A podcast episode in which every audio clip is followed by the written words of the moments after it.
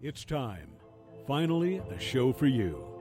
A once a week extravaganza, giving you the weekend's movies, the week's cons and entertainment events, what is worth watching on television for the week, the weekly comic book, novel, game, and collectible releases, as well as entertainment news and information.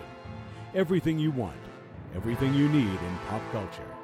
It's Pop Culture Kaboom with your host, Jimmy Jones. Hello, everyone, and welcome to the Pop Culture Kaboom radio show. Spencer Stoner, Rob Nolt, and I, Jimmy Jones, your not so humble host, are here to give you everything you want, everything you need in pop culture entertainment, whether you consider Sunday the end of your week or the beginning of it. Go to Monday, the best informed person you know, as we provide you with the latest news, information, and releases from television, comic books, movies, novels, content events, toys and collectibles, and games. The Pop Culture Kaboom radio show is also your place on the radio dial for you to talk about your favorite fandoms. And lots of stuff going on. Uh, what is it? One Piece, uh, uh, the Netflix series starts this week. Uh, I believe so. Yes. yeah, so there's that one going on. Um, what else is coming out? Ahsoka's going on. If anybody's watching Mm-hmm. Yeah, we'll get Ahsoka, started. uh, we've watched uh, Ahsoka. Yep. So, have you watched Ahsoka, Mark? Yes, indeed, I have. All right. Okay, I didn't know if you had his mic on or not. Eh, a little closer. Yeah. to the mic There you go. Try it again. Yes, There we. There go. we are. Yeah, just uh, I, I don't know. I, how, however you feel comfortable. Just make sure you move the mic if you want to sit back in the chair. Makes sense. Okay. And uh, so, yeah, this week, Tony Sanfilippo of Filippo's Horrible Reviews will be joining us to go over the movies set to release this coming week. And we have some great guests for you this evening. We will be talking with actor, producer, and director Vince Lozano. We'll be talking with Vince Lozano about his role in Pirates of the Caribbean, The Curse of the Black Pearl, as we approach the 20th anniversary of the film that launched the franchise. Vince Lozano's latest horror thriller, Trauma Therapy Psychosis, which is in theaters this Friday, September 1st, and all of Vince Lozano's upcoming projects in front of and behind the camera. Also joining us right next to me for the entire show is Mr. Mark Helton. He is the co founder of 97 and Now Productions. He is also a uh, producer, writer, director, and voice actor for all of his per, uh, radio drama productions. Just a little bit. just a little, just to be a little modest. Um, yeah, Eric, hold on, Eric from Whittier, California. Uh, Hello, Eric. Hi, Eric. I don't know what he's talking about. Oh, Rebels. Oh, so he's talking about Ahsoka. Mm-hmm. Whose phone is pinging? That must be mine. so much for having the volume down on your phones while on the air. There we go. All right, so we'll be going over. Uh, we got a lot to go over because uh, season two of Murphy's Inc. premieres tonight, right after Yes. the Pop Culture Kaboom radio show at 9 p.m. Pacific Standard Time at 12 a.m. Eastern Time on KNVC 95.1 FM. So this will be a hi guys. That was Eric saying hi guys. Hi, Eric. Okay, there you go. so yeah, so it'll be fun. We'll be talking about that. We'll be also talking about the new science fiction. Um, uh, what is some some Something I don't know. Oak Bridge. Oak Ridge. Yes, Oak Bridge, another uh, production that we recently green greenlit over at 97 and Now Productions. Uh, I do have to really quickly say hi to my wife and kid who are listening, and this is the cue for that. It's okay to go to bed. for the wife or the kid. Either or, It's the dealer's choice. All right, and you have some big announcements to make uh, tonight as well. Well, as a matter of fact, we we do have some big announcements to make tonight. Nice. Um, you know, I'll just get one out of the way really quickly. Uh, 97 and Now Productions is now an official LLC. Uh, we have uh, done the paperwork and all of the necessary documentation to become a legitimate organization. Woohoo! Congratulations. Thank you. That was such a golf clap. Well, I don't want it to be too loud on radio. Like, Uh, we should do the canned cheering like they do on The Price is Right or something, you know? yeah, exactly. It's a Kiss concert. Um, all right. So, uh, so what does that mean for, for 97 and Now Productions? What it means is we're allowed to uh, create contracts that would be, you know, legally held, so to speak. uh, it gives us the ability to work with uh, other entities in a professional manner. It gives us a professional look and feel rather than, oh yeah, we're 97 and now productions and. Well, okay. What does that mean? Well, we're an actual company, uh, and so we're we've started making some contracts on some different things. Uh, another big announcement that we'll be making tonight. I'll let you decide when we make it, but Seven. At seven, all right. okay. Uh, so stick around till seven because Right. there will be a major announcement. Uh, but uh, yeah, I when we get into the Murphy's Inc. conversation, I'll have a major announcement around that as well. So, um, yeah, the the getting legal business, uh, all of that stuff. It was it was just a necessary evil, unfortunately. Um, but uh, and an and an expensive one at that. Uh, yeah, I can imagine. having never created an LLC before, I, I've looked into it, and you would think it's just some documents, especially here in Nevada. They streamline it; it's pretty easy. You just go onto the website and you fill in the, the stuff, uh, but still very expensive. Well, it does show a level of commitment to it, though. That's cool. Well, I've I've invested a lot into this business already. My wife and I, I have to give her credit because it's not just her my money.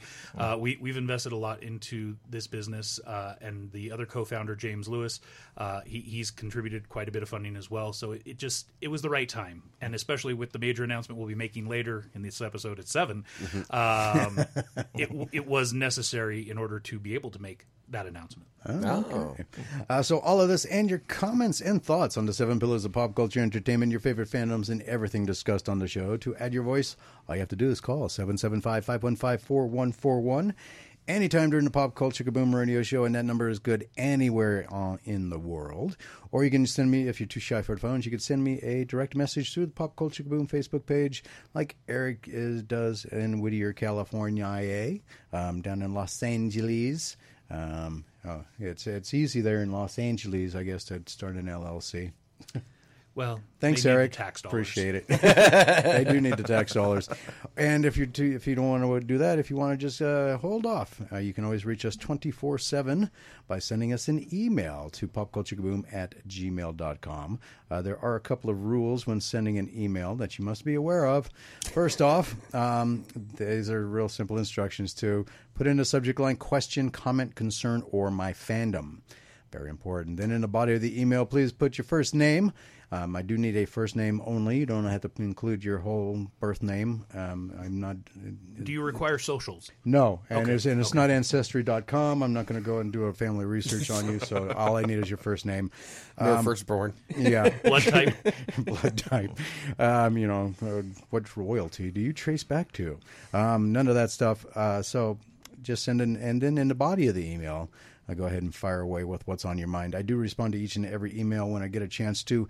If you have a specific question for Spencer or Rob, I will fe- for, I will forward the email to them for them to respond back to you, and it will be read on the air unless you specify for it not to be, or you can't follow those simple instructions. So a little change of pace. Uh, we got a uh, Spencer question of the week. And Spencer, what is uh, the question of the week? Well, in honor of uh, of, of Mark being here and uh, with the Fat and Black Connection having a penchant for drinking during their show, As I am now. as, as he is now, I thought it would be uh, interesting to ask. You know, uh, food and drink helps the most fantastic worlds feel more real. Uh, so, of all the world otherworldly de- delicacies created in fiction, what is the one you would most like to try? Hmm. Okay. Start us off there, Spencer. All right, well, Which well- one would you like to try? Well, most of the examples I thought of off the top of my head came from Star Trek. You know, Romulan ale, Klingon blood wine, uh, tribbles. Tribbles? No, Yummy. Trouble with tribbles. Someone ate I, that? don't, I was going to say, I don't No, remember no, them no, eating as- troubles. As far as I know, nobody. Uh, phone call. Uh, as far as I know, call. nobody has eaten a tribble. Oh, phone call right now. but but um, you know, and then also you know like the blue milk from Star Wars or or porgs. Porgs. Chewbacca almost did eat one. He did cook one. Pork, pork sounds close enough to pork, so that makes me think bacon. Let's go. Okay. All right, uh, but uh, And we have a caller. A caller. Uh, who is this and where are you calling from? Uh, this is Ashley. I'm calling from Georgia. Hey, Ashley from Georgia. How are you? I'm good. How are you?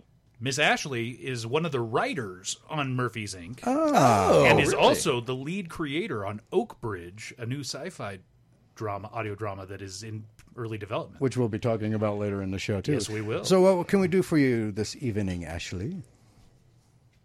Yeah, I just uh, wanted to call in for a few minutes to support uh, Murphy's Inc.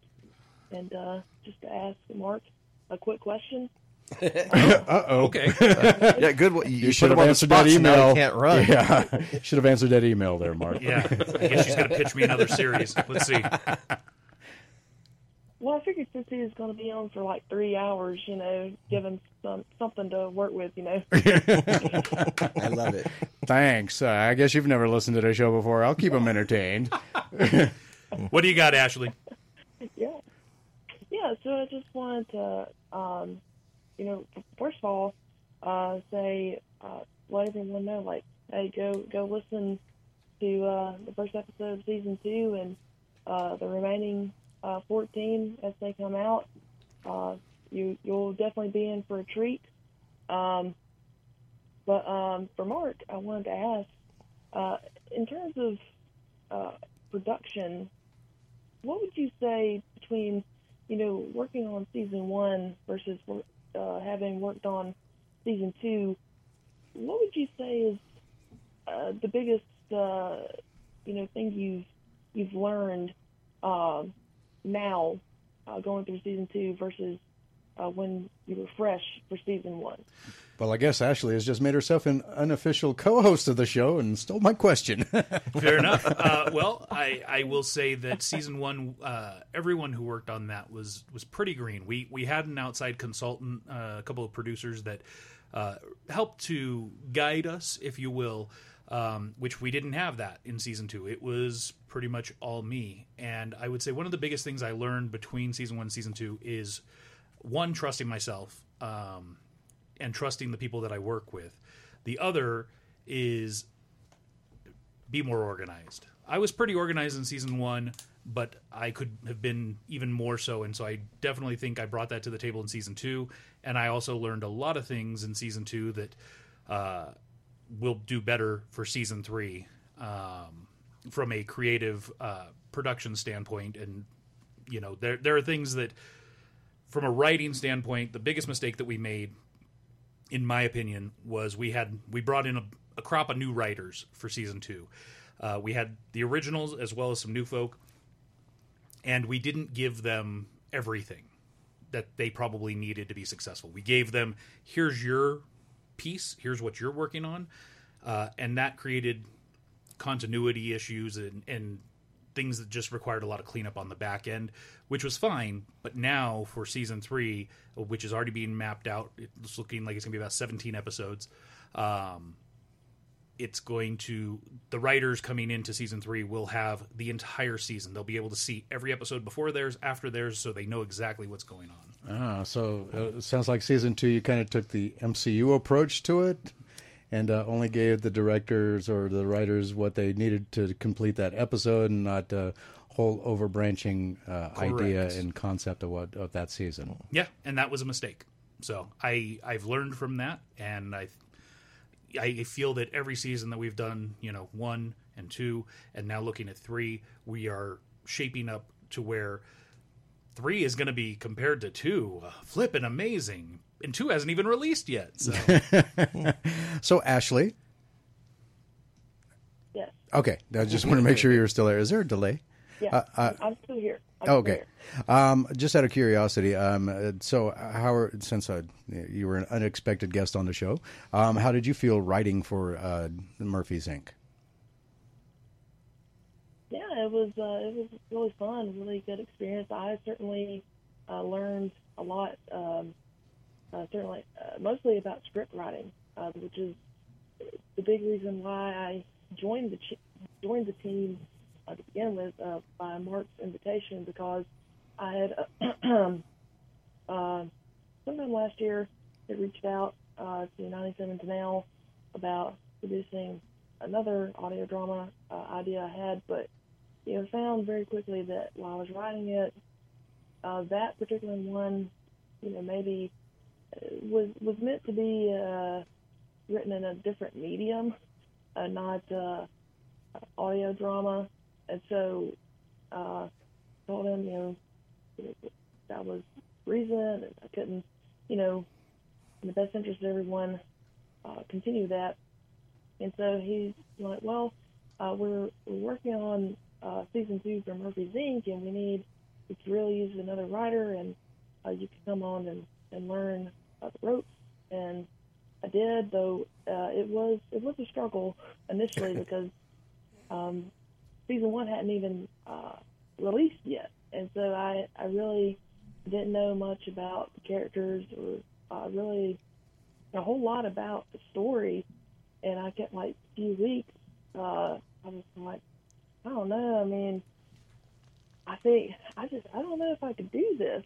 And then um, so I'm like, no, I've got to stick with it. The whole point is to learn, you know, how to write scripts and how to, you know, develop stories and all that good stuff. And so uh, definitely once season one uh, released and I was able to listen to it, uh, it certainly helped. And um, yeah, it was it was a, a very very fun experience, and uh, I uh, learned a lot, and uh, just enjoyed writing characters, and I really loved uh, the, the material that I was able to write. Um, initially, it was only supposed to write three episodes, but uh, realized I was gonna, probably going to need a fourth one to completely uh, wrap everything in my my particular arc up. and uh, don't even ask me about uh, the characters in my arc uh, because it wasn't until the end I realized I had enough to make like a whole season. Uh, but we won't talk about that. Um, but, uh, but yeah, it was it was really fun, and uh, I mean, you'll have to wait uh, a few weeks till you get to hear what I wrote uh, in terms of Episodes 10 through 13. episodes itself. Whoa, what lovely Yeah, episodes yeah. those are. Hmm, I think you might be in those. Hmm, indeed. So, are you looking forward to uh, the premiere tonight? Yeah, well, um, you know, uh, by the, by the time it premieres, it will be like past midnight. Just, just drink coffee. That's what I do. Just, just drink lots of coffee. I will. Yeah, I will be uh, waiting until Friday uh, to listen to it. Uh, I'm, I'm really looking forward to it, even though I, mean, I know what's going to happen. But it's always different when you listen to it versus when you're reading it. Um, but uh, yeah, I'm, I'm stoked. Well, I'm glad to hear it. Yeah. All right. So, um, and just one other question because I'm from Jacksonville, Florida. How far are, are you from the uh, Florida border? Um, it's it's a good uh, from where I live to say Jacksonville. It's a good uh, six-hour drive. Uh, so you're way up, way up north into, into Orlando. state. She's almost a Yankee. Yeah, Yeah. Well, no, yeah, almost. She's getting there. So, I'm not going to fault you for that, though. I do declare that is an insult, sir. Dang. All right. I- I've got uh, I got family in Lakeland, so Uh, okay. Um, yeah, my older brother still is in Jacksonville, so every now and then I go back there to visit him. So, big old rivalry between the uh, Georgia Bulldogs and the uh, uh, Florida Gators. So every every year that was always an interesting thing going on in this in the city. So, but uh, thank you, Ashley, for calling, and uh, I hope you uh, are you going to be listening for the rest of the show. um, I'm gonna let you try to, to listen for at least another hour. Um, I'll I'll uh, catch the replay. Uh, you guys have a replay uh, to listen to the whole three hours.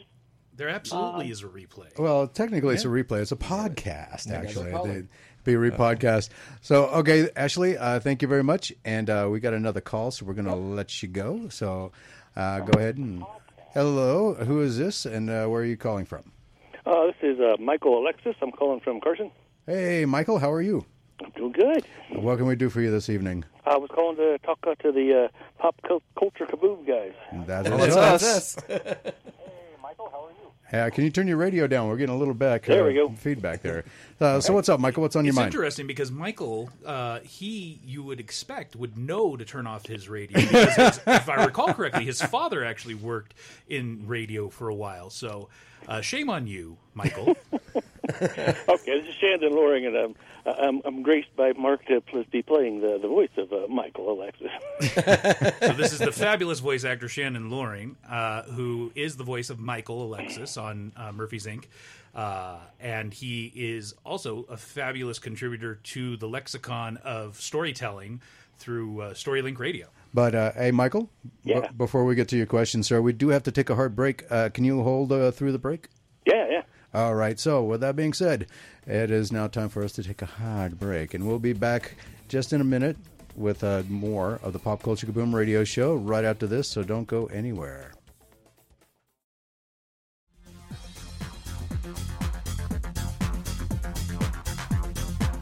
Welcome back to the Pop Culture Kaboom Radio Show. Everything you want, everything you need in pop culture entertainment. We have Mr. Mark Helton in studio from 97 to Now Productions, and we're talking all things 97 to Now Productions, but we are concentrating on Murphy's Inc.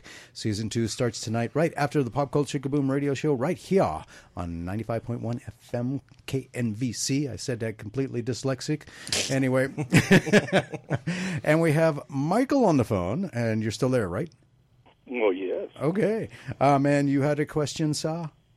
No, I just called in to follow up on Ashley and um, support the show and um, Well, thank you. I appreciate it. everybody. And Shandon, you are a local Northern Nevada native as well, correct? That is correct. Ah. I've wandered in and out of the state, but um, yeah, I'm uh, born and bred and spent ninety percent of my life here anyway. and you voiced one of the characters in Murphy's Inc., correct? that is correct. Um, are you a longtime voice actor, or is this your first gig? Uh, no, I've been um, working in virtual worlds. Uh, you know, uh, what's his name? Zuckerberg's calling it Meta now, but um, the online virtual worlds of uh, OpenSim and um, Second Life, and uh, I've been doing some audiobooks. About 15 years, I've been an online uh, storyteller. Oh, wow. And, uh, Impressive. got about uh, about 30 books I've narrated on on audio on Audible, which is Amazon company audiobooks and stuff. Um, started early uh, doing those, and some of those are like you know. Um, you run into uh, actors or actresses, and I go, "God, don't watch that early stuff." yeah. I've got a few of those up there, a little bit embar- embarrassing, but uh, Even writers are like that. Ooh, please don't don't read the first don't, book. don't go look at that. I mean, if you're gonna buy it, okay, but don't go look at that. I, I'm going to redo that one. Yes, yeah. So don't, Yeah, don't worry yeah. about that one. Um, so, uh, how long have you been playing the character? Um, was it Michael, Michael. on uh, Murphy's Inc.? Were you in the first season, or are you just coming in on the second season? yeah, these um these guys um I don't know how they uh, they must have got their scheduling messed up or something, but they got me in on, on the first season. Let me come in. And, um, Well, you know, Are you- time travel is a beautiful thing. I love it. What, what's that? What's that time travel mantra? What do we want? A time machine. When do we want it? Irrelevant. Yeah, Michael is uh, one of the two lead agents on Murphy's Inc. Uh, so I, I would say that uh, if we were looking at lead characters, quote unquote, Michael is uh, one of the three big players in the series. Uh, Michael, Daphne, and Murphy. Uh, that, that's the big three, if you will. All right. All right. And what do you, how do you feel about the character Michael? Yeah, I really taken to him. I really like him. In fact, I, mean, I liked him out, out of the gate. It's just something I could could really relate to. Um, and doing voice acting and storytelling. So I usually do um, live presentations, which is kind of neat because you screw something up, you just keep on going. You don't have. you don't have Trust me, I do a radio show. I know exactly what you're talking about. Yeah, there's no rewind button. No, there's not. There's not a pause, retake. so, working uh, this way it's fun. It's exciting. It's neat. And it's neat to get, have a chance to get it polished. Um, if they do an audiobook so you take all kinds of time to polish. Take you five hours to do 15 minutes. But doing live it, it's kind of nice. And you get to play lots of different voices when you're doing live. But I really felt Michael is a great great character. I love the the writers. Um, it, I, it's kind of a, just a real straight uh, flat if you will almost sort of voice for me that um, they I don't know why. Again, Mike, Mark seems like us, so you know. We're not killing you off yet. yes, yeah, yeah. yeah. Well, Michael does have kind of that nice leading man. You know, I I am tough guy. Voice, yeah. he does have Absolutely, yeah. He does sound like an agent from The Matrix. But anyway, Smith. No, I'm kidding. uh, well, sir, I do appreciate you calling. I hope you listen to the rest of the show. And if you uh, do, please, if you hear anything else you'd like to talk about, feel free to give us a call yeah, back. if Mark messes up on anything, feel free to call in and correct him. yeah, call him on it. Literally. Okay, well, you know I'll be here at seven o'clock. I'll find out what the big announcement is. Oh yeah, it'll be interesting, man. Stick around. Oh, there's actually a couple of things I'm going to be asking him about uh, later on in the show too that he doesn't know. There's going to be surprise questions because I don't script out anything. So talk about live radio. I mean, I see your computer monitor right there with your script. What are you talking about? I don't script anything out, but I can read my top monologue. Yeah, well, yeah. Well, I, I only script out. I only script out the stuff I don't want to screw up. Oh, okay. So, but no, the questions His just come out of, the top of my head. Pretty much. Yeah. Yeah. Um, that and stuff with details. Um, but uh, yes, sir. Thank you again, and uh, please listen to the rest of the show and feel free to give us a call. Um, and yeah, we, he's got a couple more big announcements, and I got a, a couple of interesting questions for him as well. So uh, we'll see how those go. And uh, thank you again. All right, may your waters stay calm, your winds stay steady. See you later. Bye. Thanks. And uh, so Eric in Whittier, California, does have a question for you. But first, let's finish off um, Spencer's question, um, which we did start, you know, Yeah, I- a 30 while ago. ago. Yeah.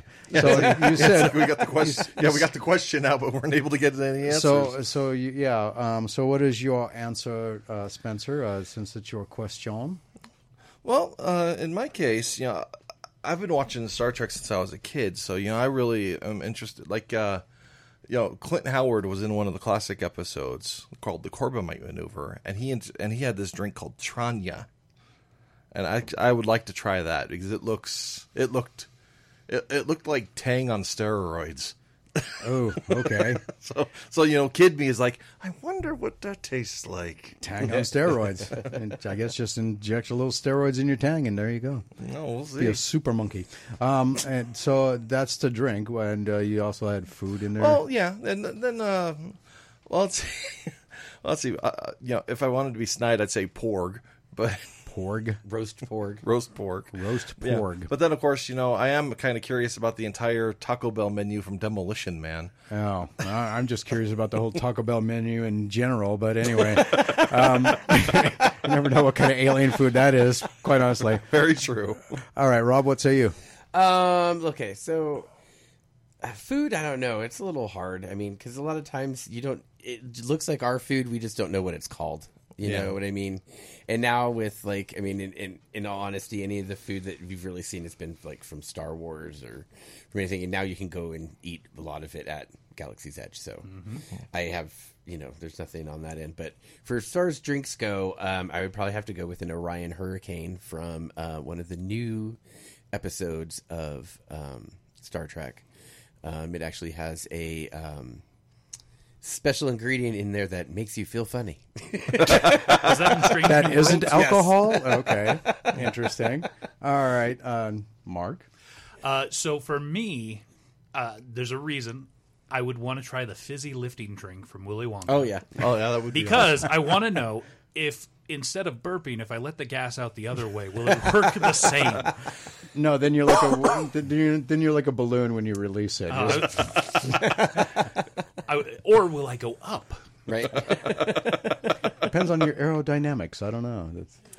I think I'm built like a blimp, so I, All right, so I, I got uh, two answers, uh, and Eric actually has his answers too, and one of them actually Eric and I share. Uh, the uh, Pan Galactic Gargle Blaster from Ah, yes. the Hitchhiker's Guide to the Galaxy. Uh, it is the, described as uh, being the alcoholic version of being mugged. So Uh, yeah, it's like being slapped in the face by a gold brick wrapped in a lemon slice or something like that. Ouch. and uh, from uh, food wise, uh, popplers from Futurama. Yes, popplers, love it. so, one of the most uh, addictive snacks in the year 3000 is popplers. These delicious little brown balls uh, became a worldwide delicacy after the Planet Express crew brought them back to Earth after a mission. Of course, they turned out to be living creatures, but that's a whole no, Yeah. another Well, kind of I, I'm glad you didn't go. I was going to say, I'm glad you didn't go with slurm. that was the best episode though. You know, but actually thinking about it, since you brought up Slurm. Star Trek so much, I all I can remember is like that weird marshmallow stuff that they would eat in the original series in 19. Oh, yeah. So I was like, this looks like marshmallows they're eating. But Well, yeah. When I when I see that, I think of Farscape when they food, they called them food cubes. yeah, yeah. that, and I've always wondered what the heck roast beast tastes like. So you know, Oh yeah, from Whoville. From yes. Whoville. oh, another caller. Oh, another caller. All right. Uh, hello, caller. Who is this and where are you calling from? First name only, please. Oh, oh, this is James. Hey, James. Co-founder of uh, 97 to Now Productions. Hello. Oh yeah, Now the legitimate business. Legit. So, Yes. how, so how are you tonight, sir? I'm good, man. So, Trying to find a quiet place to go. So what's on your mind? Oh no, I was calling in because I know I know Mark was there, and so I was like, "Yo, I need to call in and see what's up." We have not made any major announcements yet, so don't say Well, anything. one, uh, We've only announced that we are now an official company. Oh, that's that's good. It's a step in the right direction, that's for sure.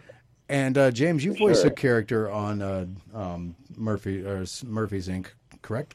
Yes, that's correct. I am intern two. Intern two. Every everybody's favorite intern. Well, you couldn't get a set, and uh, now it's going into season two. You haven't gotten a name yet, or is it still just intern two? Uh, for for now. He has to he has to earn the right to have a name. Wow. Or do you go to intern one after intern two? Well, he also might wear a red shirt regularly, so Wow. who knows if he'll be around. Okay. So you know, we, we got you know. So I mean, I, I I don't know. I could get a name, but you know, you have to turn into Murphy Big for that. Well, actually, uh, I think if you graduate from intern two, it should be just James. just, just have your name as James. We'll see. We'll see what happens. It's like who, who who is that? Uh, who's that one actor? He's like always doing that. It's like every movie he's in or whatever his name is actually what his real name is. I can't remember who that was. I'll, I'll remember it later in the show, I'm sure. Have no But idea right um. Yeah. yeah, there's one actor. He's like every time he's in a movie, it's like his his first name is always the same name as the character that he's playing. It's like why? So That, that I'm Maybe it's in his writer. I don't know. As, him, as himself. Maybe he has a hard time. Like, no, he plays different characters. They're just like named John. You know, his, his I can't remember if his name was John, but it was always his characters are named John. So I was like, that's uh, that's uh, happens. not a stretch. Um, oh, Jack Nicholson, he's one. A lot of his characters are named Jack. Oh yeah, yeah. e- true. Even his Joker was named Jack. Yeah, so th- th- th- it's weird like that. Uh, Yeah. Uh, Yes, sir. oh no, I was just saying that. Just, you know, it's Jack Nicholson, so he can pretty much do whatever he wants. That is true too. But uh, I am worried now that if you do make, give intern number two a name, you know, you got to make sure you give him a last name too, because otherwise he's just crewman number six. It's not important. He dies in the first act. He's not important enough to have a last name. nope. Oh no, I mean, I, from from what I understand, I have a last name. I just don't know what it is yet.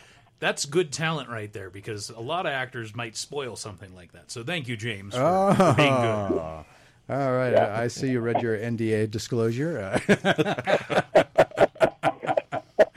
Uh, And but it, it, the things might happen this season. Like we might go back in the time. Who knows? All right. Spoiler alert! Come on. A time traveling show that goes back in time. No way. Yeah. How does that Who, happen? who knew? All right. Well, I appreciate you calling, sir. Uh, anything else you want to add at the moment? No, I was just saying. Make sure you know. Make sure you uh, tune in to Murphy's Inc. right after Pop Culture and Boom. It's gonna be a good episode. Season two starting off with a bang, baby. Let's go. All right. Thank you, sir, and uh, enjoy the rest of the show if you can. Yes, sir. And since I know you're Yeah. calling all the way down there in Las Vegas, so Yeah. And and he's actually Yeah. at work, so I'm fairly certain he's probably going to be getting back to that in a moment. yeah. you Oh, hope. soon, yeah. I, I'm all, I, I make sure that hey, look, I take care of all my important people on my break. You know what I'm saying? that's how it goes. All right, sir. Well, you have a good evening, and thank you for calling in. Take care, guys. Uh, have a good one. You too. So we got through the uh, question. Uh, so let's uh, move to the uh, big story of the week. Uh, the WGA strike is now officially in its 118th day, and the SAG-AFTRA strike is in its 45th day. The Writers Guild of America has released a major update regarding the ongoing writer strike and efforts to reach a new deal with the Alliance of Motion Picture and Television Producers. In a memo released by the WGA negotiating committee on Wednesday, they revealed that the most recent meeting with members of the AMPTP did not result in, in actual negotiations and instead involved a lecture about how good the studio's counteroffer was. I heard a hmm. lot of acronyms. Acronyms, yeah. That's it. That's all you've paid attention to. No, it's it's it's interesting. You know, I've been following this as uh, a perceived possible scab. Uh, I'm not a union member, uh, and so you know, writing in this time is interesting. Uh, 118 days. I didn't realize we were up that high already. Um, and you know, I've been paying attention with, especially Bob Iger was really trying to help helm some of this. Uh, the the CEO over at Disney Corporation. Um, to really try and bring both of these strikes to an end. Uh, but I don't see it happening. I still think we're we're a ways away. The AI conversation is still too prevalent. Yeah, I'm, Prevalent, sorry. Uh, so, I, yeah, yeah, I'm figuring that uh, once the writer strike is over, the the the actors strike is probably going to end very quickly behind it because a lot of the concerns they all have over like AI and stuff are all the the, the, the writers and the actors have very similar concerns. Yeah. So, what's what once they neg- once they negotiate something out with one, they're going to use that as the template for the next one. Exactly. For the other one. So Exactly. hopefully, I mean, if they, but if it has to get to that point first, um, I didn't get your opinion on that one, Rob. Uh, I, in all honesty, I think that they they're going in the right directions. I think that they need to start the negotiation. I think even if even if the conversation was a lecture, at least they're at the tables together. I don't know. If I went into a meeting uh, to try and negotiate something and I got a lecture, I would not be happy about that. No, no, but they're at the tables, and that that unfortunately going through a lot of strikes back in my day, not even getting to the table is a huge like win. You know, True. absolutely. Get that's half the battle. So, yeah. True. All right. So the AMP did not result in actual negotiations and involved a lecture instead. A more detailed description of the of this state of negotiations is reportedly on the way from the WGA committee. On Monday of this week, we received an invitation to meet with Bob Iger, Donna Langley, Ted Sarandos, David Zaslav, and Carol Lombardini. Uh, the memo reads in part It was accompli- accompanied by a message that it was past time to end the strike and that the companies were finally ready to bar- bargain for a deal. We accepted the invitation and, in good faith, met tonight in hopes that the companies were serious about getting the industry back to work. Um, Instead, on the 113th day of the strike, and while the uh, SAG-AFTRA is walk, wake, walking the picket lines by the, our side, we were met with a lecture about how good their single and only counteroffer was. And there's more to that, but I will get to that right after this break. Um, it is now 6:40, and it is 84 degrees in Carson City and sunny. And if you're driving out there, you know there's traffic. So, with all that being said, we'll be right back with more Pop Culture Kaboom Radio Show right after this.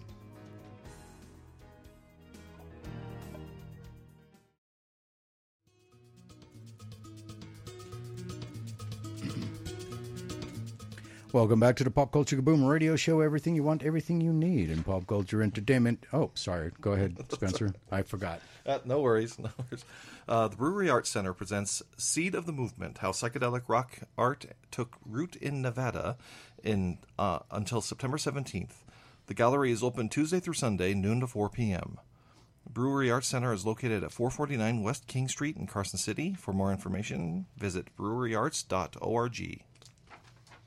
All right, and we are sitting with Mark Helton is our guest in studio the entire show, and he is from, of course, the uh, co-founder of 97 and Now Productions, and we're talking season two of Murphy's Inc., which starts to, premieres tonight on KNVC 95.1 FM at 9 p.m. Pacific time, uh, mid 12 a.m. Eastern time, and here's a little. Uh, information about Murphy's Inc. Murphy's Inc. is an audio science fiction adventure that follows an organization led by Murphy with her two agents, Michael and Daphne, as they and their ragtag team travel through time to steal precious artifacts.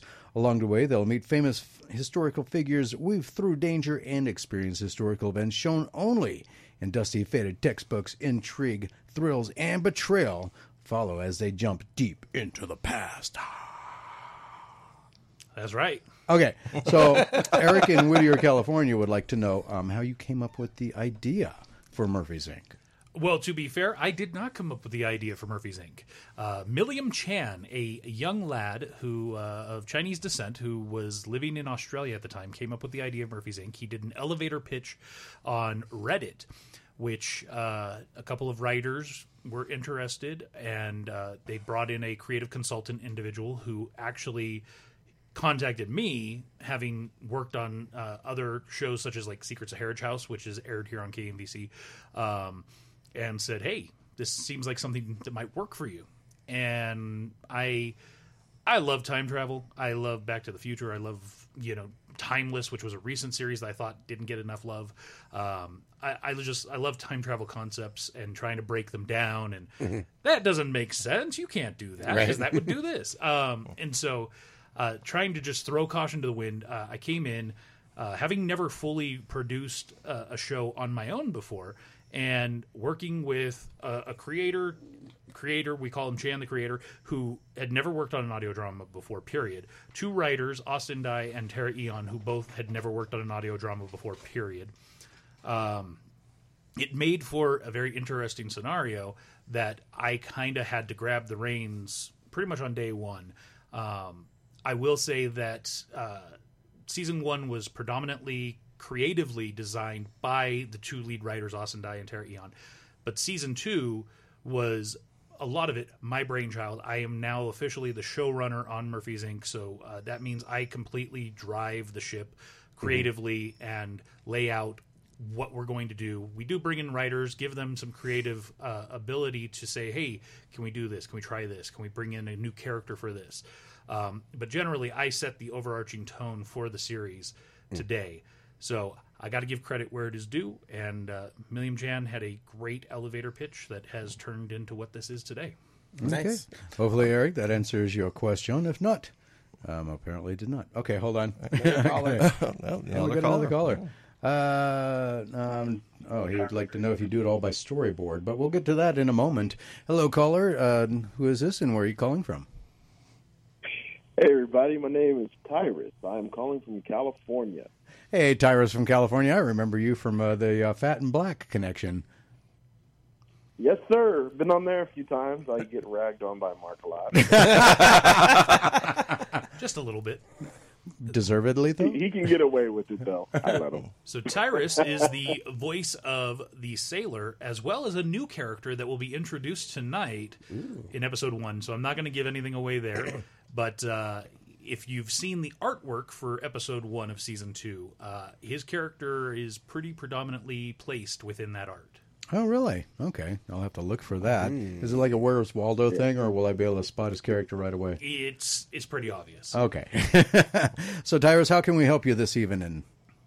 Oh man! First of all, thanks for taking the call, and um, I am extremely pumped for uh, the season two premiere. I mean, you can ask Mark. I've been begging him to give me the first episode so I can hear it, and he's been steadfast. At, uh, He's shaking his head no right now while you're saying it.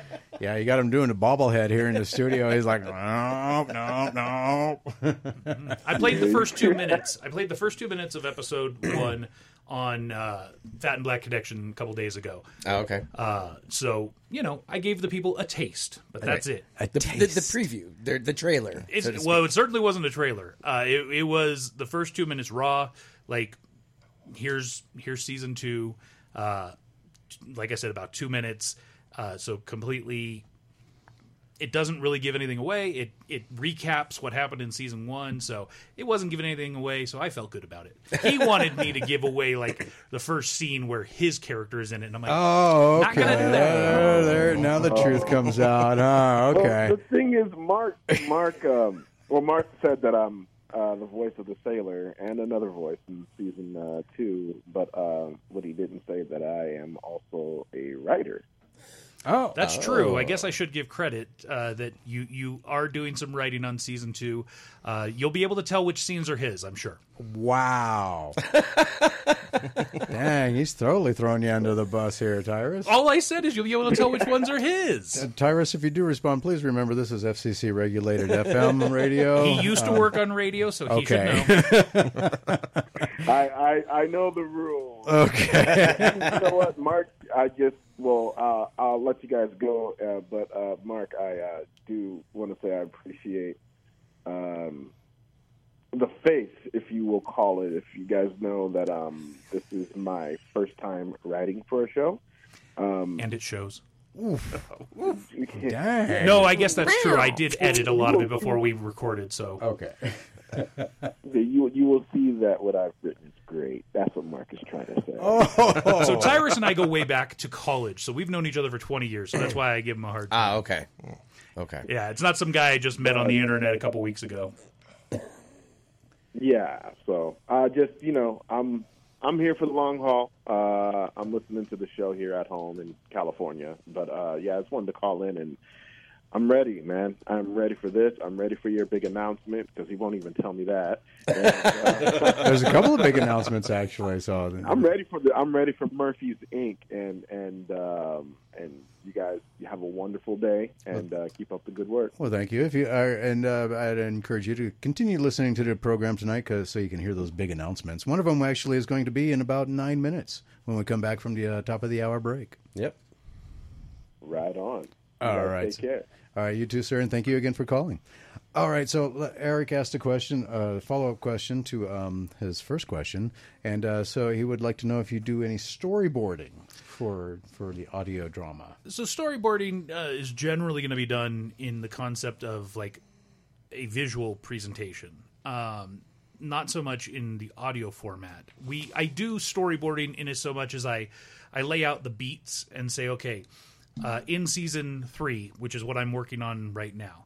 In season three, we're going to do this, we're going to do this, we're going to do this, we're going to do this. And then it's how do we get there? How do we uh, achieve from episode one to episode 17?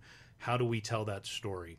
Uh, and so we, I, I do lay that out, uh, not in a traditional storyboard aspect because there are no visual representations or anything like that. It's all just, you know, audio, uh, and and I get to work with the uh, fabulous Joe Bly uh, of KNVC fame, uh, and he he is a uh, contract employee for 97 and Now Productions, working on the show.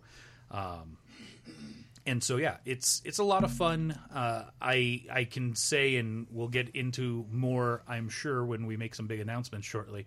Uh, storyboarding, you know, I know my way around it, and I definitely need to um, probably start using it more. Especially with some of the questions I have for you. Uh oh. Uh oh is right. Um, so, uh, let me see. There's a couple of other shows because uh, Murphy's Inc. season two is tonight, but that's not the only show that 97 to Now Productions does. Um, there are a couple other ones, and I'm going to try and pull them up real quick. Um, one of which you've already was already mentioned that I, I keep messing up the name for. Oak Bridge. Oak Bridge, um, which I couldn't find any information about, which was kind of sad. I so there there is an Oak Bridge Facebook page, as a matter of fact, uh, which we just haven't started publicizing fully yet. Uh, there's a there's a Facebook and Instagram and a website that is currently be- being developed. Uh, Oak Bridge is a series that is set in the early 1990s, and it follows uh, an interesting series of events. Events. It's very much in the vein of, I would say, uh, for the the modern kids these days, uh, Stranger Things. Uh, it's in the vein of X Files, Twin Peaks, things of that nature. Um, it's going to be a lot of fun. Uh, I, I'm very excited for this property, uh, which Ashley, fantastic uh, writer, um, she's really, you know, when she first reached out to us uh, with her original pitch for an audio drama, it was it was a great idea but it didn't really work for an audio drama means. And you know, we talked about it conceptually, and I was like, "Why don't you novelize this? I think it would be served well there. I could mm-hmm. see this being maybe an English television series, or mm-hmm. maybe a you know, maybe even a movie. But from an audio drama, it was too much exposition via a narrator, mm. and I felt like that just in what we do, I don't didn't feel it would go well um, you know, one of the shows that we we did produce here at 97 Now Productions was uh, Captain Fearless, which aired here on KNVC, uh, and that had an announcer that was involved in the script throughout, uh, but it was like quick hits. It was. And meanwhile, on Alcatraz Island, and of course, Captain So, Fearless. so it's like from Super. So it's a segue more. to a to a, to a degree, right? Uh, meanwhile, in the Hall of Justice, uh, you know, and and of course, Captain Fearless, starring the uh, terrible Spencer Stoner. I mean, fabulous Spencer Stoner uh, to my left. Uh, give him some. I know you want to. I saw you moving the mic, getting ready. Go for it. Captain Fearless is the friend to all. You know, every man, woman, and child. You know, f- f- feel deserves to have safety and friendship in this world, and I will destroy any evil that will come to. He doesn't have a script, so you know he's No, well, uh, so he's not an improv artist. We know oh, that. darn, wh- wh- where am I from again? I mean, Harmony Cove. Har- yes, Harmony Cove, because you know secret identities are hard to keep track of. That's for sure. Yeah, but uh, but I, I can assure you that if your mail does come through Harmony Cove, it will reach the outskirts of the town at least safely. Okay. All right. So yes, uh, Now, is that how it actually goes, or were No. you really okay? You were No, kind of tripped up a little bit. Uh, no, no, no. The, the, the the character is to uh, Captain Fearless to a degree is, is a bit of an imbecile. Okay. Um, Spencer's Oh. great at it. yeah, he's a, he's, uh, a, he's an idiot with a heart of gold, but Zapp I love Brannigan. him. So it, it's there was no typecasting. I promise. Uh, it w- no Spencer was amazing. So originally, when we were looking to do the show and, and cast the show, I was afraid that I was going to have to play it myself because it, it was a part that I didn't want to double cast. I didn't because there is the secret identity, right? Joe Buckley. I didn't want to have one person playing Joe and one person playing Captain Fearless. It needed to be one person doing both, and I didn't know if I would find that. And luckily, uh, Spencer was able to give me what I was looking for on our second go round of recordings. Well, he, he, he did just happen to find a, a Superman fanboy who really who really did like the concept. Superman of, or the Tick? yes, Boom! I love that cartoon. That Yeah, I was do great. too. Yeah, but uh, you know, I, I just I'm a fa- I was a fan of the stu- of stuff like uh, like Captain Fearless. You know, like the old Max Fleischer Supermans, where you have you have mild mannered Clark Kent, and then you have Superman. You know, and, and so and this is just my chance to kind of have a little fun homage to that entire genre, and I loved it. Okay. And I have received a second script for a Captain Fearless sequel, so that might come. I haven't greenlit it yet, but that might come. Okay. Um, uh, uh, Eric in Whittier, California says, "Why can I hear Scooby Doo say okay, Spence?" okay, Spence. Okay, Spence. Ah, funny stuff. All right, so um, what else is so the uh, the Captain Fearless and the time traveling Nazis? Time traveling Nazis, of, of Doom. Doom. Wow, We had, because uh, there's other kinds of Nazis besides the ones of Doom. we of had uh, from the Jack R. Abbott files, Murder by Garlic. okay. That was uh, another fun one that was directed by co-founder James Lewis, um, and that one revolved around a uh, detective who is a Berkeley native but had made his way to Nolans, and uh, just some fun exposition storytelling and uh, you know murder mystery. And we have uh, approximately 21 other scripts on our plate uh, for that s- series to potentially produce. So Wow. we're we're looking at uh, we're looking at making that into a So, series. murder by Basil, murder by uh, by time, murder the, by the assault. second one uh, that we're looking at producing is Murder by Tabasco. Ah, okay. Seriously? Yes. That's the title of it. Okay. Well, it's from the Jack R. Abbott files, Murder by Tabasco. Okay. So it's all uh, Well, culinary and and and Not necessarily. Oh, there, there are some that are not appropriate for me to say on the F because of FCC right now. That is true. All right. Thank you very much for that. All right. but, intriguing. um, so before we go to the uh, top of the hour break, I just kind of wanted to uh, throw this out there. Um, so looking at Murphy's Inc., you're going into season two now. It seems like it's everything's going good. Um, you know, you're riding this wave in. You know, everything's uh, all. I'm feeling pretty high on the horse. Yeah. Um, how about it? Are you looking at expanding the brand? Um, and if so, um, what avenues are you looking at in particular? But that'll be something we'll discuss after we get back from the break and after your next. Uh, your, oh well, yeah, you got to tease it. Um, if you missed any part of the show, please go and visit the Pop Culture Kaboom podcast, which is available, um, being produced by 97 and Now Productions. Uh, what a coinky dink! And you can pick, what you can listen to it on any of your favorite. Str- uh, what is it called? Uh, not streaming, channels. podcast, Podcast apps. platforms. Podcast well, platforms. podcast yeah. and streaming are kind of same thing. Same difference. Okay, so your pod, favorite podcast platform, and we'll be right back with after this.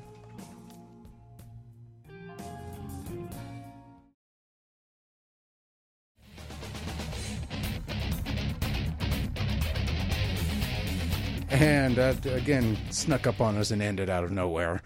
Welcome back. This is the Pop Culture Boom Radio Show. Spencer Stoner, Rob Nault, and I, your not so humble host.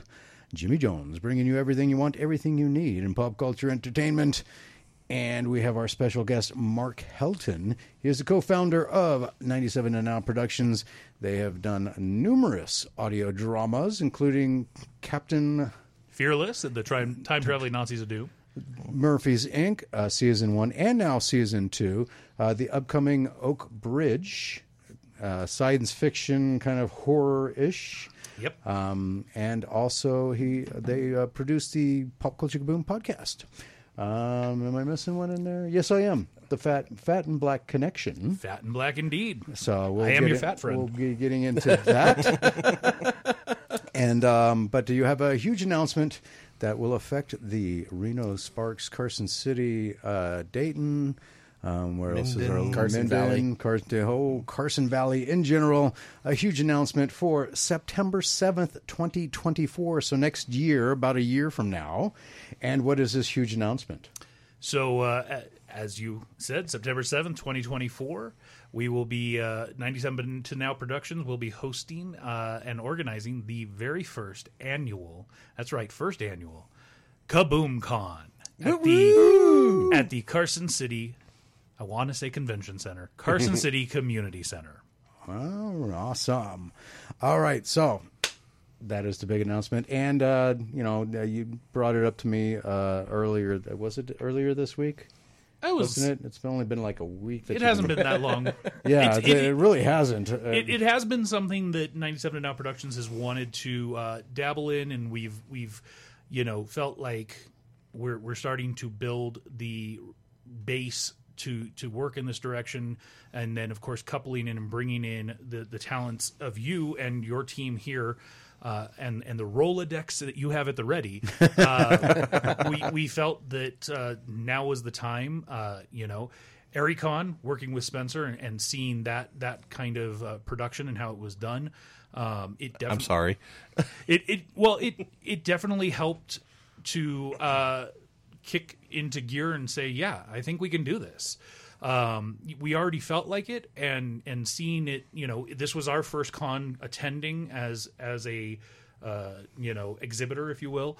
Uh, it, it was it was a good it was a good uh, moment to enjoy what was going on there and see how it was being done and you know uh, i'm excited to to do this and and give it a go uh, you know you'll be on your fourth we'll be on our first let's see what happens Kaboom Con, September 7th, 2024, at the Carson City Community Center. I think this is the first ever pop culture con in Carson City. I, I would love to be able to have that moniker, so uh, we got to dig in and make sure that that's truly the case. 'cause- Uh, I know, in uh, since I've lived in the area, there hasn't been one here in Carson City. I know the Carson City Library one year was going trying to put one on, but I don't think they were able to put on. They were just going to do a straight up Comic Con type of event inside the uh, Carson City Library, but I don't think that ever actually came to fruition. Well, we will have 10,000 feet of floor space. Uh, we will be going from 10 a.m. to 6 p.m. day of the day of the event. It's just a Saturday, one day only, uh, and uh, we have space for up to 50 vendors. All right, so and everything officially launches uh, tomorrow, correct? That so is right. That is the official launch date. So um, they do, will have a Facebook page up, a Twitter account, uh, Facebook, Inst- Twitter, Instagram. We've got an email address. We've got uh, we're, we're set up in Square for payments if necessary. We're we're ready. Oh, another caller. oh, Uh-oh. Yay! Maybe a potential ex- exhibitor. This is Jimmy. Uh, oh, first off, turn your radio off. Please. Oh, sorry about that. Let me get away from it. Okay, there you go. All right, who is this and where are you calling from? Robert from Dreamworld Comics. Hi, Robert from Dreamwell Comics. How are you? Good. I want to officially announce that uh, we want to be the first vendor for KaboomCon. Awesome. That is Nice. awesome. Dreamwell Comics has been a longtime supporter of the Pop Culture Kaboom Yes. radio show, and uh, um, as far as I know, the only comic book shop in Carson City. So it'd be nice having an actual comic book vendor. Absolutely, I love There. Dreamwell. I've been there and purchased many items. From Yeah, very good people there. So yeah, um, Kaboom Con. Yes, sir, Eric. It is going to be called Kaboom Con, and uh, glad to have you on board, Robert. Um, I'll make, right. I make sure you'll get all of the information. Um, and uh, we got a year to plan this out, so this is going to be great. Yeah, if you guys need any help in the planning or any of that, give me a ring. I'll be happy to help out. All right, thank, Thank you you very so much, sir. Appreciate that. Nice. Probably some All right. advertising in the shop. Uh, you know, when we got a fly, when they get a when you get a flyer made. Uh, marketing material has already been uh, to a degree worked. I've got a uh, comic book artist uh, named uh, Diego Iriarte who is uh, creating a uh, specific design. I've created some temporary art that I think is appropriate and will work for what we're doing. Uh, I've also started creating some merchandise. Uh, so Nice. tomorrow I'll be dropping a lot of stuff on uh, all of our socials for people to. Uh, you know, there will be the Google form, which will be the vendor application. There will be access to our store, which will have all of the 97 to now stuff. We even have Pop Culture Bo- Kaboom podcast hats and things like that. Yay! So, Oh, cool. Yeah, there's, there's, oh, fan- I got to get me one of those. there's a fantastic Hawaiian shirt, which I know you've seen, and you Oh, said yes. you'd rock it. I, I don't would. see you wearing it. So I'm Oh, not- I don't I- calling 'cause you I out don't- on that. Just because I don't got it yet. when it is in my grubby little paws, it will be on my grubby little body. I, I apologize for not coming in uh, lately, Robert. Um, I've been having some issues with things, and just been haven't been Yeah, able no to. worries, no worries. Been able too, to, so. been, been been able haven't been able to make it in there though, but I need to. I know there's some uh, um, comic books I need to pick up. There's Yeah, all the always ones you kept telling him to hold. yes, the ones I kept telling, asking him, not telling him, asking him to hold. I wouldn't, I wouldn't dare tell Robert. I would ask him. All right, sir. Uh, anything else going on down there at the shop?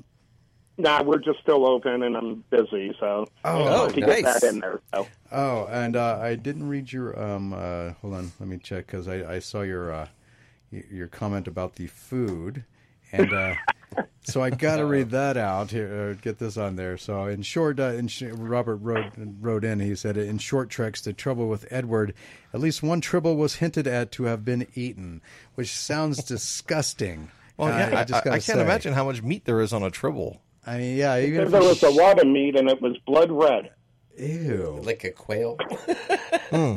I would think if they're about palm sized, right? Well, because of all the hair, when you shave them down, you get a chicken nugget.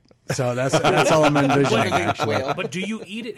Do you shave it and then eat it, or do you eat it with the hair on? Because it might I- be a delicacy. no, I don't think it'd be like cotton candy. So Well, I, don't, I, I guess you that could, you could theoretically, you know, get make it flame kissed and just burn all the hair off. Oh yeah, because that's always smells good. Hey, hey. Burnt hair. Kenny Rogers broasted tribble. Ah, all right. Well, thank you for that. Uh, that- Right. It gave- we got some interesting visuals for me to Right. a reason for me to see and a reason for me to see my Right therapist now. Thank you. Yeah.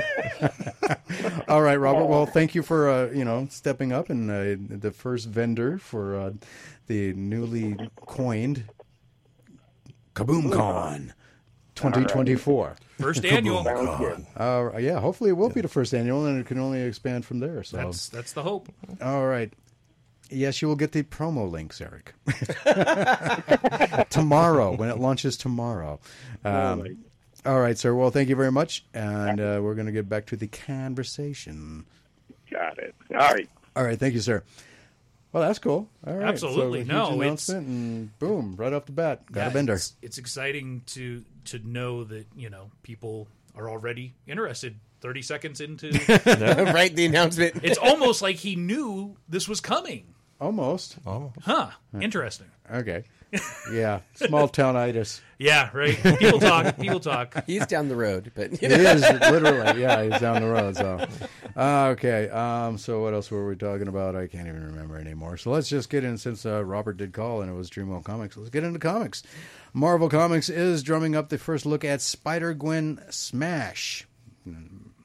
Okay, that's sorry? not a really yeah. That's not a, not an appropriate title there, Marvel. Yeah. Uh, set in Ghost Spider's native dimension of Earth 65, Gwen Stacy and her rock band, the Mary Janes.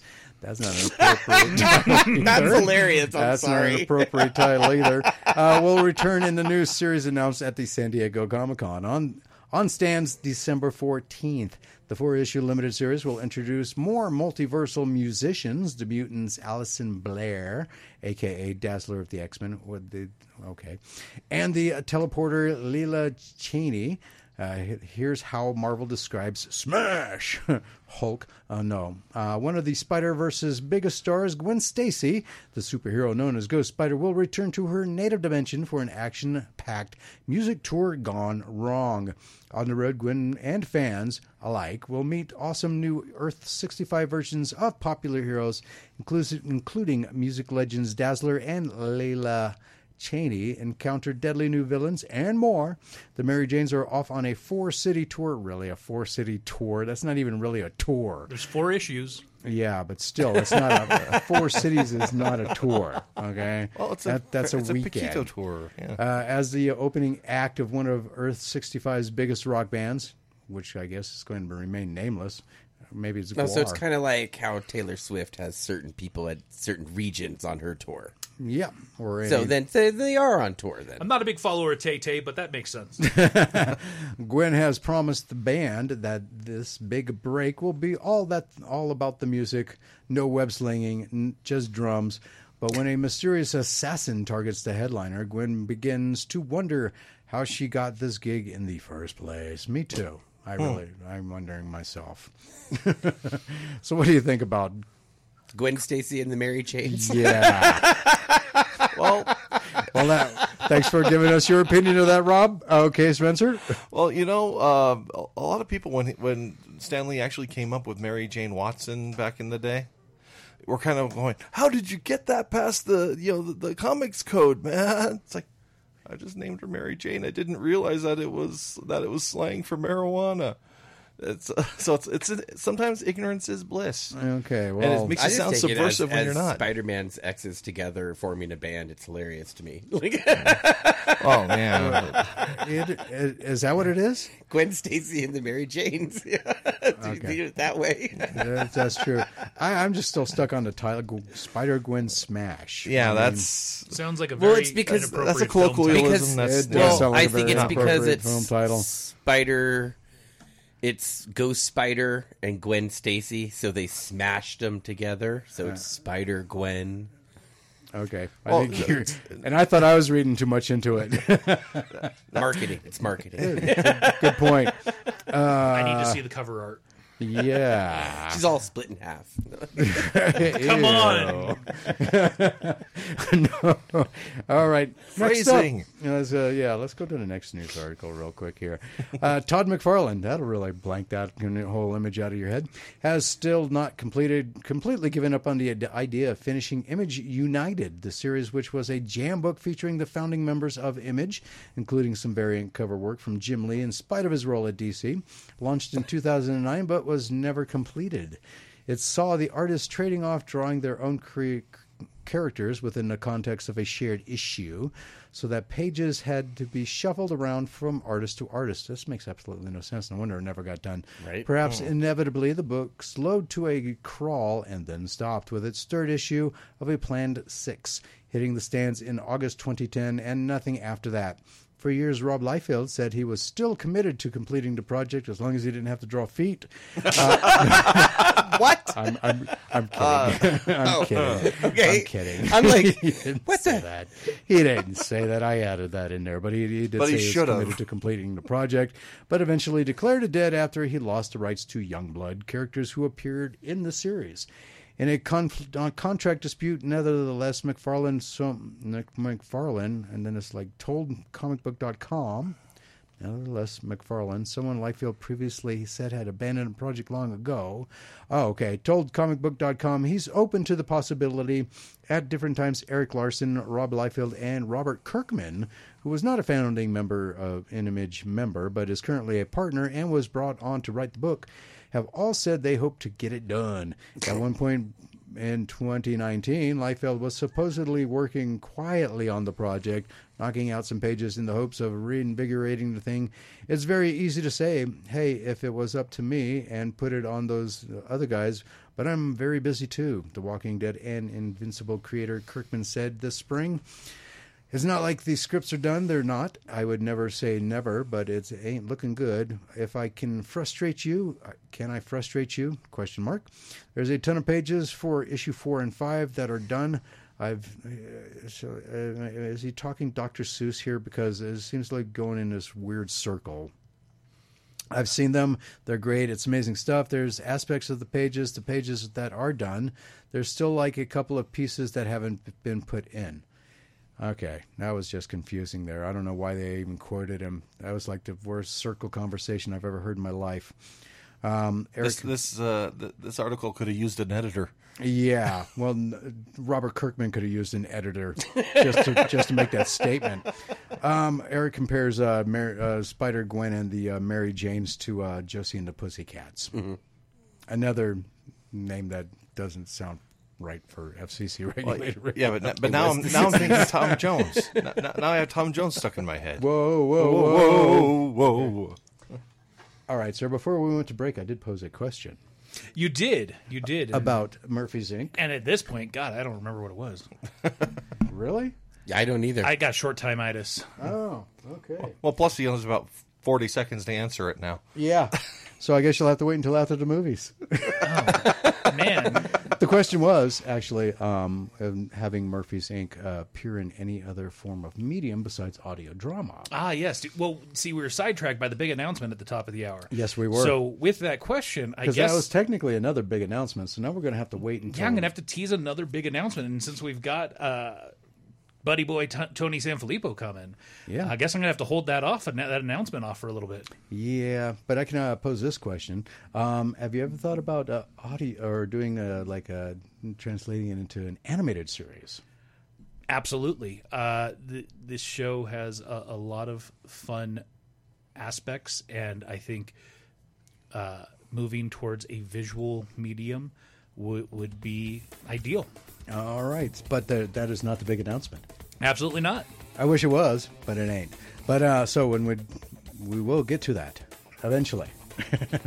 Until then, it is now time for our hard break. When we get back, it'll be movie time with Mr. Tony Sanfilippo. So don't go anywhere. More Pop Culture Boom radio show right after this.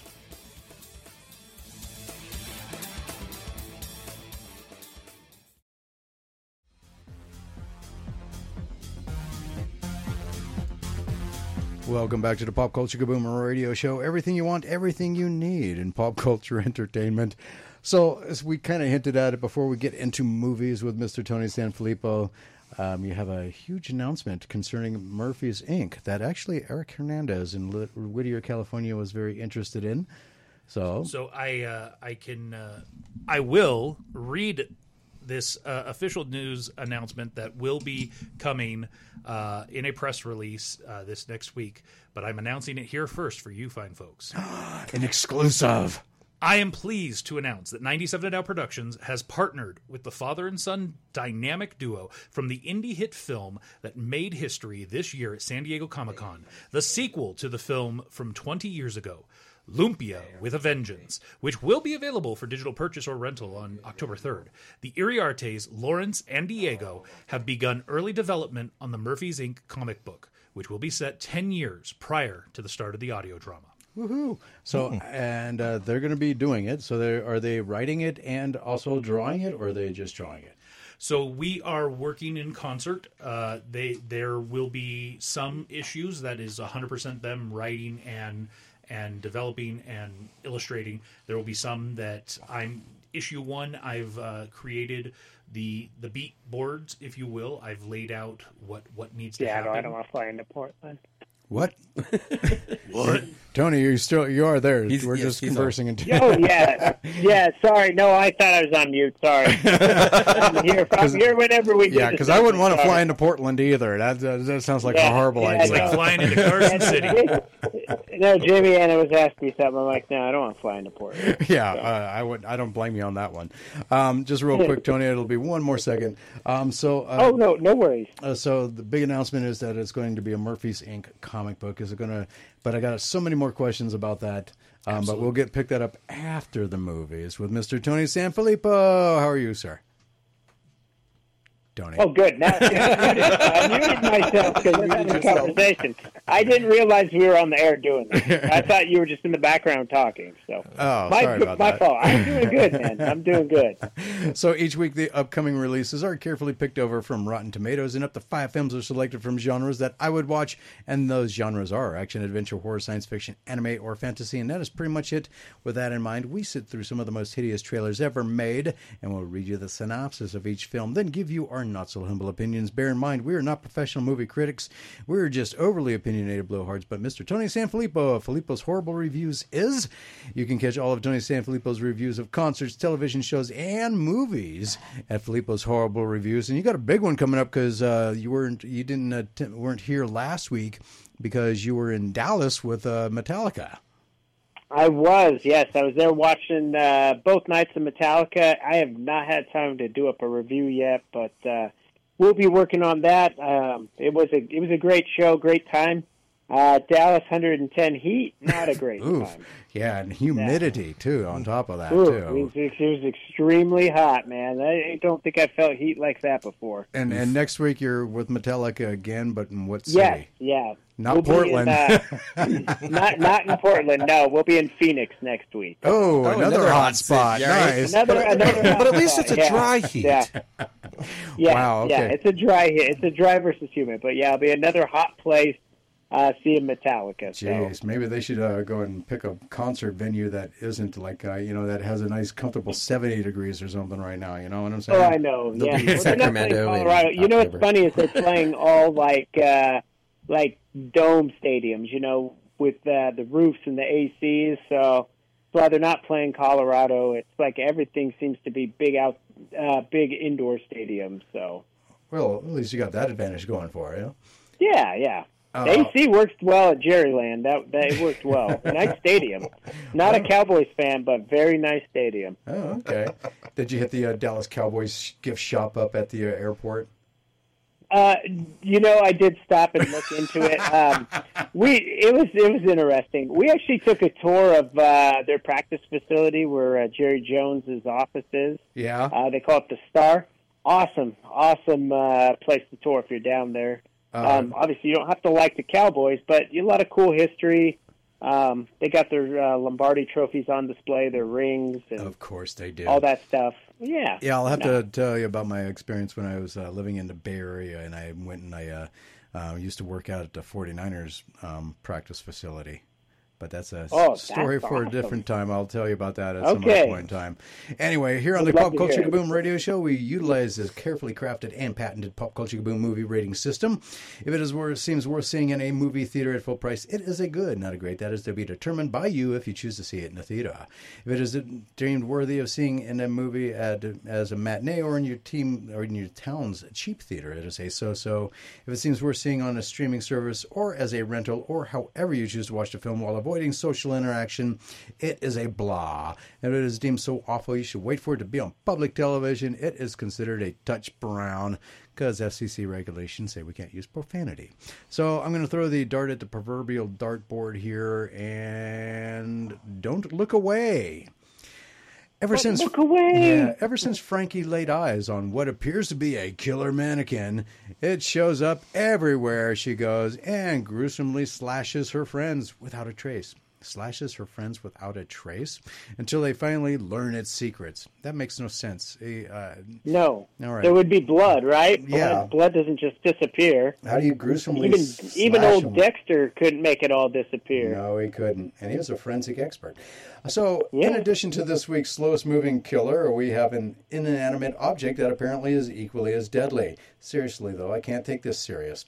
Horror movies like this are the Darwin Awards of horror. If you get flatlined by a mannequin, perhaps you didn't deserve to breathe in the first place. I'm giving it a touch brown. Tony, what say you? Okay, Mannequin Three is here, and there's nothing going to stop him now. The first two mannequins they they became hotties. Well, this one becomes a puppet-looking thing from Goosebumps. this trailer made me wish there was a new Nightmare on Elm Street, just with the whole "Why don't you believe me?" aspect. I'm not crazy. The actors and actresses seem to do a good job of looking terrified from some dumb mannequin that magically teleports.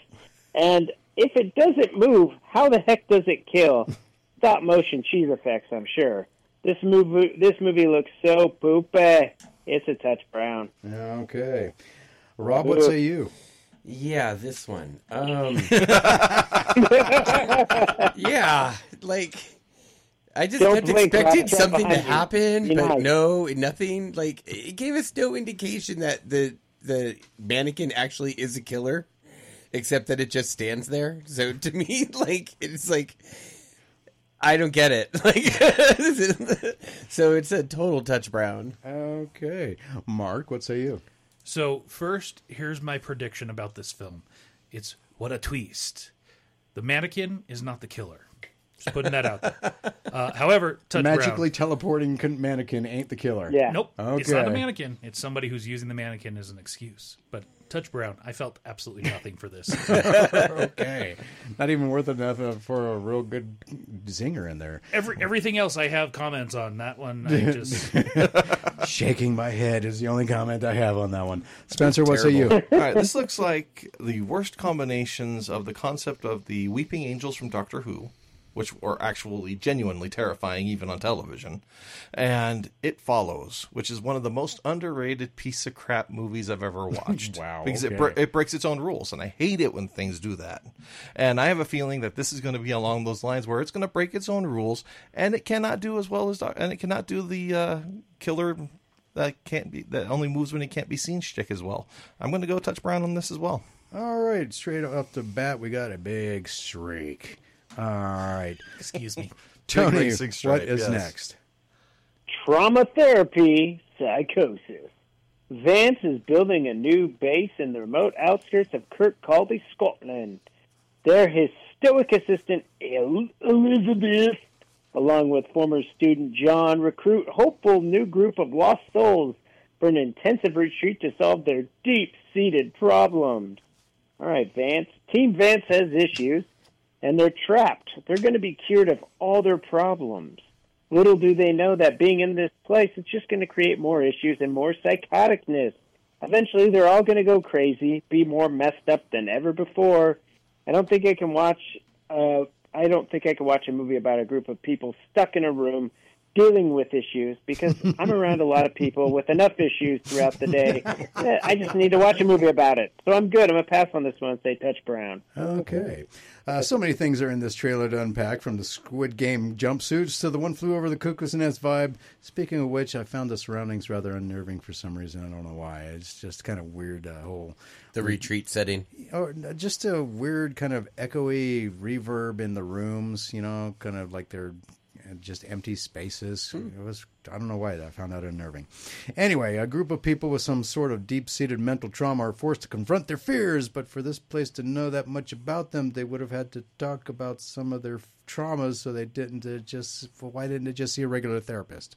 I mean, they had to give them exclusive information for them to know these fears in the first place. So it's kind of isn't that dealing with your problem? In a, anyway, it's a, it's movies like this that make me ask too many of the obvious wrong questions uh, for wrong answers to allow a movie to movie. So I'm going to have to give it a touch brown as well. Spencer, what say you? Well, you know, I just can't take. I can't not. I cannot take any medical professionals from Scotland seriously. Uh, I don't know if he is from Scotland. He's just saying he's going to build something there. Well, yes, I know, but you know, but yeah, it gives you an excuse to use a bad Scottish accent, and I, I can't, I can't not take. Well, take. gave you the excuse to use a bad Scottish accent. Oh, aye. This is more Irish than Scottish. You got to Right. get more Oh, angry. okay. No, no, Irish, you get more at the, fr- at the front of the tongue. Scottish, Scottish, you go into the back of the throat. But it's got to be aggressive. Oh, All right. yes, but And we need to FCC get to regulations these- and and all. we need to get to these. So uh, yeah, just touch brown. okay. well, it, it doesn't have anything that's really interesting in it. I mean, All right. you have it, it, it's it's the old trope of I make one really bad decision at the beginning, and it just kind of you know, dominoes from there. All right, Mark. What say you? I found myself more interested in watching a video showing on the side. uh, touch brown. Okay, Rob. What say you? Um, yes, a group of people who seem that they don't need his form of therapy are getting his form of therapy. Um, yeah, it. I don't know. It just didn't quite make sense that he was helping them. Yeah. Um. So Quote, yeah, unquote. it, Dutch Brown. Okay. Boy, two streaks in a row. All right. So let's get to the next one. Uh, and up next is Slotherhouse. yeah, I can't say that name seriously. It is literally supposed to be like Slaughterhouse, but sloth or house. But anyway, uh, senior, she's a senior. Emily Young wants to be elected sorority president. She adopts a cute sloth, thinking it will help her win, but a string of fatalities implicates the sloth. I like how he's implicated. Yeah. Oh boy, where do I begin You with this one? the- the torn shirt. Let's start with the concept. A tree sloth goes on a killing spree. No real explanation as to why, but a critter with the speed of a herd of turtles stampeding through peanut butter is murdering sorority sisters, and to my and to my surprise, they're not unconscious when they get murdered. The only believable death is the one in the hospital bed, because she wouldn't be going anywhere. This is a horror. Fu- this is horror fun that requires a certain amount of adult beverage before the title screen even comes up. But I'm okay with that. I like me some ridiculous horror sometimes, and for some unknown reason, I'm in the mood, so I'm giving this one a blah. Just because I would be too intoxicated to drive if I tried to see it in a theater. So anyway, uh, Tony, That's what's probably the the you? nicest thing you've ever said about a horror movie. especially this one. I just happen to be in the mood for. All right, Tony, what's up? One, no, you're good. That's just. I agree. That is the, the funniest way you put that. Uh, one, one sloth to rule them all, and one horrible-looking animatronic to kill them all. It has a gremlins, child's play, and all the cheesy horror movie tropes you can ever want into this movie. Is this movie going to be good? No. Is it going to be gory? Maybe. Is it going to be cheesy and just straight horrible? Yes. But will I watch it? Surprisingly, yes. Out of curiosity, it looks ridiculous. It looks so stupid that I do want to watch it. It looks terrible. But how would you watch it though? Oh, blah. yeah, I'm not going to go to the theater and watch it. Okay, Rob, what say you? Um, yeah, was it me or was anybody else expecting like the sloth to like brush his hair back? Oh, I know, yeah. like, Absolutely, should have done that at some point, especially when I was in the Barbie car. right? Yeah, no. There's just a moment. I'm just going like, do it. Just come on, do it. Like, um, I actually have heard about this movie for a while coming out and have been excited to finally see the like trailer because this is like right on line with like the movies I love to like just exploit and like watch over and tell everybody you have to see this horrible movie. Um, so yeah, no, I've been excited about this movie. I can't wait. Um, I unfortunately I won't be able to see it in the theater, so I'm gonna have to say blah. Oh, okay. uh, Mark, what say you? I, I'm going to break with the pack here. So I got to ask: Is this a horror or is this a comedy? Yes. I wasn't sure. uh, I, I got to say, this is really, frankly, too awesome to miss out on. Uh, however, I'm not going to pay regular prices to see it. So it, it is extremely hokey and absurd. But I am giving it a so-so because Oh. I'm worried it may not ever get to streaming after the fact. So I'll see it in, in the cheap theater. All right, Spencer, what say you? I love a really cheesy, quote unquote, villain. I mean, I love the Sharknado movies. I loved Zombie Tidal Wave, which they've really missed an opportunity by calling not calling it Zombie Tsunami, but and but and but the sloth it just looks the animatronics looks terrible and it just and and when you're when you're just seeing it staring at you it's kind of creepy because it's just an animatronic sloth just kind of staring at you with dead, creepy eyes. But with all that being said, I am so curious about this movie. I'm not going to go see full price, but I would go see this in the theater with my with like my family and friends. So I'll give this a so-so as well. Wow. Okay, Slotherhouse, the highest rated one so far this week, but we Yeah. still got two more movies to go. Ernest and Celestine, a trip to. I'm glad you got that one, Tony. That's all I got to say. Oh, thank you. Yes. And the 400 pound gorilla in the room this week, which is the Equalizer 3. So, two more movies to go, and we'll be getting to those as soon as we get back. So, don't go anywhere. More Pop Culture Kaboom Radio Show with Mr. Tony Sanfilippo and our special in studio guest, Mark Helton, coming up next.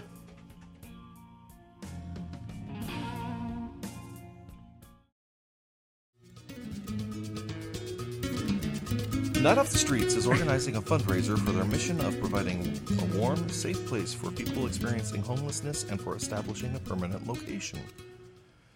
The event will take place at St. Peter's Church at 314 North Division Street in Carson City on Saturday, September 9th from 2 p.m. to 5 p.m. Funds will be raised through the sale of food and raffle items. If people are unable to attend but would like to help, Night Off the Streets is also looking for raffle prizes or baskets to help sell raffle tickets.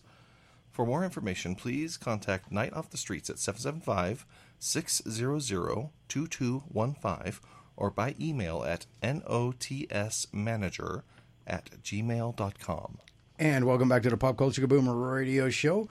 Our special in studio guest, Mr. Mark Helton from 97 and Now Productions, and also Mr. Tony Sanfilippo from Filippo's Horrible Reviews is on the phone with us. We are going over movies that are going to be coming out this week. And just to recap, uh, Don't Look Away. Uh, got a big brown streak. Everybody gave a touch browns. Trauma therapy, psychosis. Uh, everybody also gave that touch browns. And then we get into Slotherhouse, the ridiculous movie about a killer sloth. Spencer and Mark gave it so so's. Um, Tony, Rob, and I gave it blahs. And now we get to the next movie, which is Mr. Sanfilippo.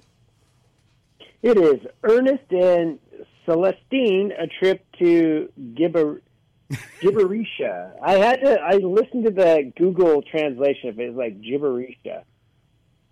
That's what it said, Well, Okay. We'll just say Gibbertown, whatever. Ernest and Celestine. Or gibberish, whatever you want to say. Gibberish. We'll say gibberish. Okay. Ernest and, and Celestine return in this delightful and joyous follow up to their first Academy Award nominated adventure, which introduced a bear and a mouse as the unlikeliest of friends. Ernest remains a Yersian troubadour dedicated to a life of music and art, and his constant grouchiness is softened by a creative whims of his mouse friend, Celestine. When she accidentally breaks his beloved violin, they must take a long voyage to Ernest's country of Gibberisha, or gibberish, home to the only artist who can repair it. But when they arrive, they are shocked to discover that all forms of music have been banned in Gibbertown for many years. And a land once known across the world for its incredible musicians has fallen silent. It's up to Ernest and Celestine and their new friends, including a mysterious masked outlaw, to bring music and happiness back to the land of bears. Uh, is that get anybody wanting to watch this? Because just reading that was pretty bad.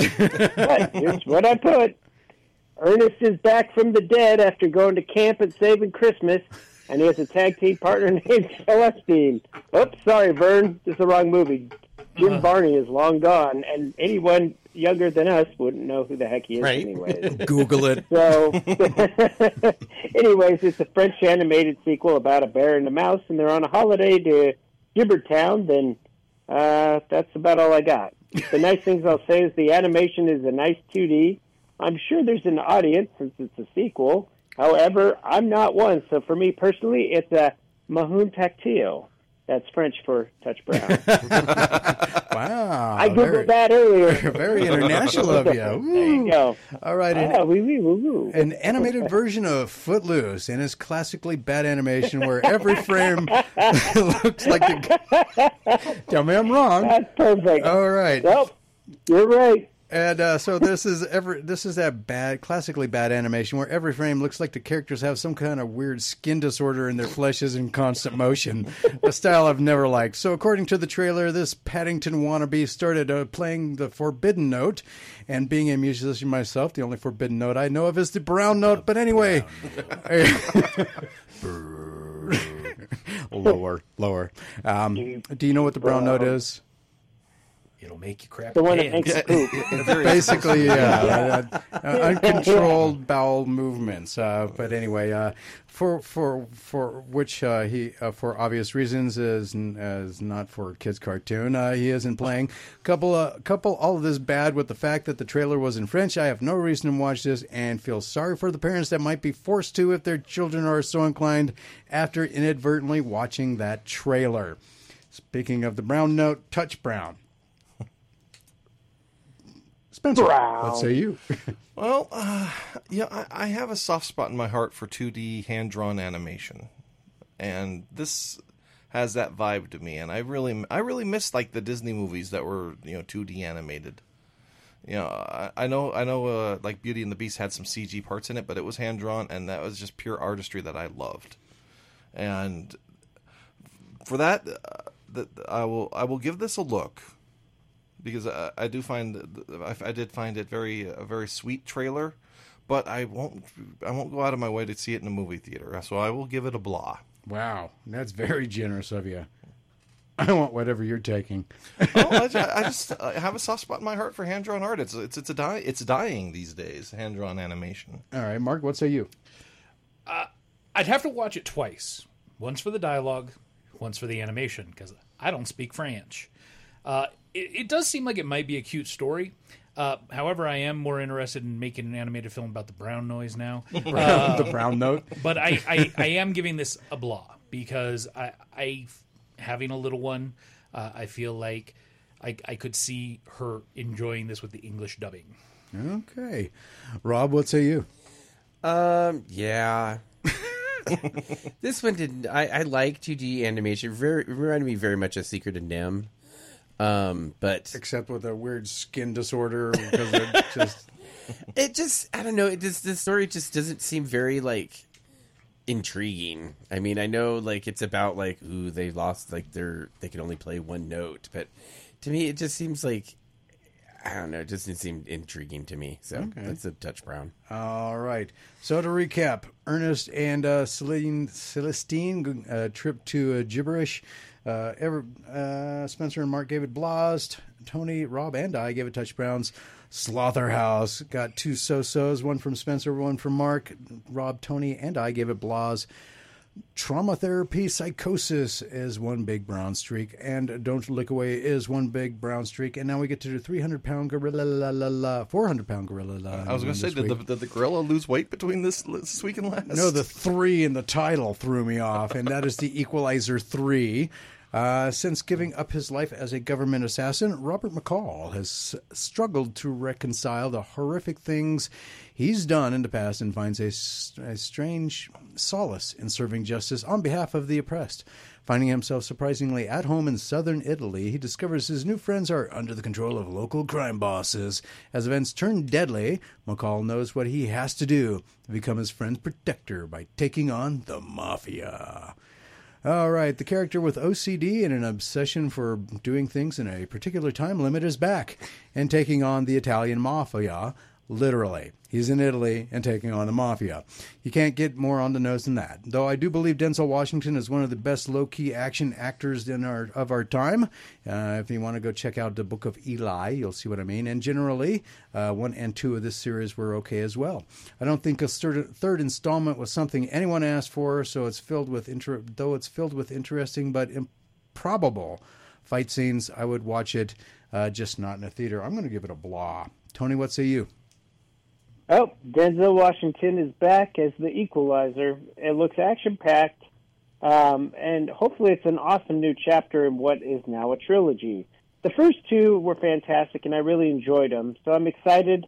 I don't know if I expect it to be as good as the others, but you can always hope um, that it'll be just as good, if not better, than the sequel. So I'm sure it'll fit in nice somewhere. And like you said, Denzel Washington is definitely a good low key action star. Um, I'm sure it'll be awesome to go see. So for me, it's a good. I'll I'll definitely go see this. Okay. Rob, what say you? Yes, Denzel's getting the reins back from Queen Latifah, and well, she's on this Equalizer TV show. Oh, Oh, that's true. You're right. So she's like You're she's the same character, but on the TV show. So he's taking it back. Um, I don't know about you, but I kept kept finding myself yelling things like every time his character spoke. Yes, of course you can, or no, you can't. Like, um, I don't know because I like the Equalizer movies. They were fun movies. Um, so I, to me, I think it would be a so-so. okay. Um, I have no plans to go see it, but I think if I did, it'd be matinee. All right. Mark, what say you? Having not seen the first two, uh, I'd be interested. What? yeah, I haven't seen them. Uh, I'd be interested, especially since there is a, a tie-in to the modern mafia. Uh, I love mafia films, you know, uh, Godfather series and, and Mhm. Goodfellas and all those. So you know, to see a modern take uh, might be interesting. But uh, again, having not seen the first two, I feel like I need to give it a blah because I would want to see those before, uh, and so I might as well wait until it's streaming. Okay, Spencer, what say you? Pardon me. First, what seems like a non sequitur. I hated the new MacGyver show. I loved the old MacGyver show. I have not seen Equalizer 1, nor have I seen Equalizer 2, because I hated the MacGyver show. And this is, and here's the logic. I loved the Equalizer show as a kid. I watched that I watched that regularly when I was a kid. The Equalizer. I know I'm weird. Is there any correlation between these Denzel Washington? I'm getting films there. in I'm getting there. No, I So- mean, is it like a, a series or something? Oh yeah, it's based off of that show, that original show. Oh, see, that's what I was trying to get to. Yeah, I didn't yeah. know So that. see, I so- did not know that. Since I was so burned by the MacGyver reboot, I forced myself to not watch the Equalizer movies because I was a fan of the show of, of the original show, not the one with Queen Latifah, the original one back in the eighties. That being said, I am a big fan of Denzel, so if it was on streaming and I had nothing else to do, and I got around to seeing the other two, I would probably go see it. Uh, but, I would give it a blah. All right. Huh. I didn't ever knew that. All right, so Equalizer 3, the big 400 pound gorilla la, la, in the room this week. It comes down to, uh, Tony, you said a good, right? I say good for that one. Yeah. Okay, so Tony gave it a good, uh, Rob gave it a so so, and Spencer, Mark, and I, all three of us gave it a blah.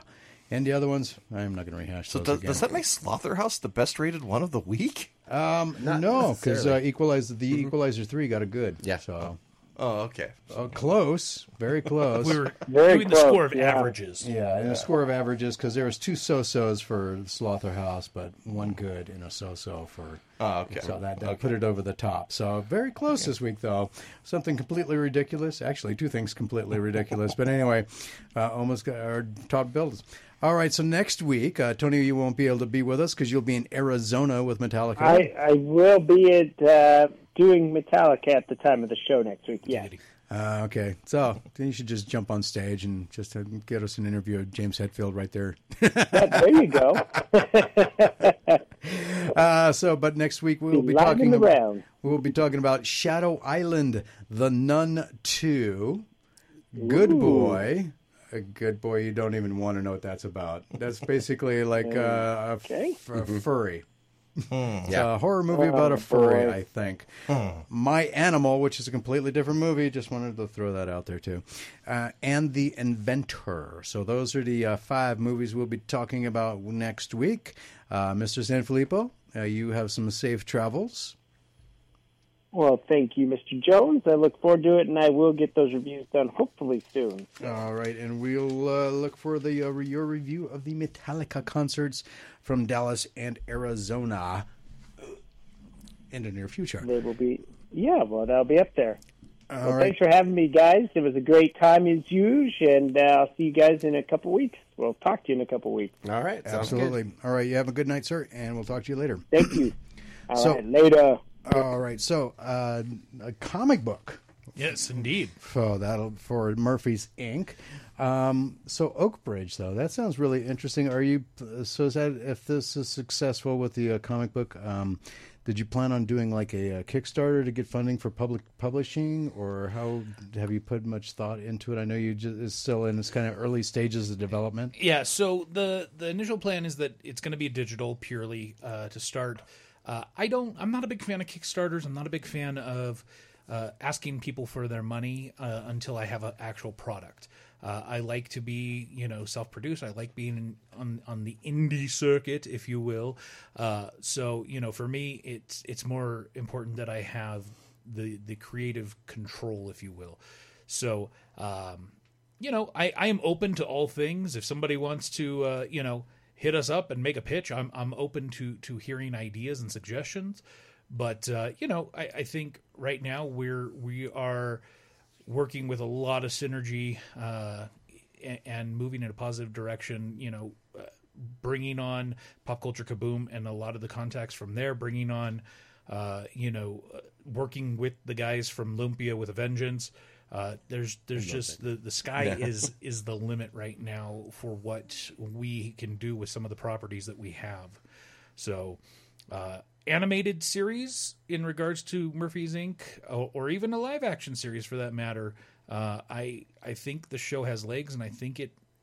I think by the end of season two, we may have some offers on our plate. Well, I think if you're to go the animated route, um, I would not. I would keep all of the same voice- actors. Oh yeah, Because- absolutely. Because you know they they put their heart and soul into season one and season two, and you know this would be a great Yeah, way. there to is one part in season two I'd have to recast, uh, just because. Uh, Was it Spencer? Yeah, that's read my mind. No, Spencer actually does, uh, and I'm excited for you guys to hear uh, his role in season two, episodes ten through thirteen, because he actually does a, a an adequate job. Fantastic! Wow, Fantastic. a, fan- a fantastically adequate job. All right. Hey, I, I got all the words out. we just got to put them together. Yeah. All right. So uh, we are getting close to that top of the hour. Uh, just so everybody knows, if you missed any part of tonight's show, it is going to be available uh, as the Pop Culture Kaboom podcast, uh, and you can get it at any of your favorite podcast streaming service, podcast apps, or Platforms. platforms, podcast platforms. So, with that being said, though, uh, we got more show coming up, so don't go anywhere. Up next is our big interview with actor, producer, and director Vince Lozano. We're going to be talking about the 20th anniversary of, of course, Pirates of the Caribbean, The Curse of the Black Pearl, which he was in, as well as his latest thriller, Trauma Therapy Psychosis, which we just all gave touch browns to. So. So that ought to make that for an interesting conversation. And but it, it's out on September 1st in the theaters. But we'll be right back with our big interview with Mr. Vince Lozano. So don't go anywhere. More Pop Culture Boom Radio Show right after this.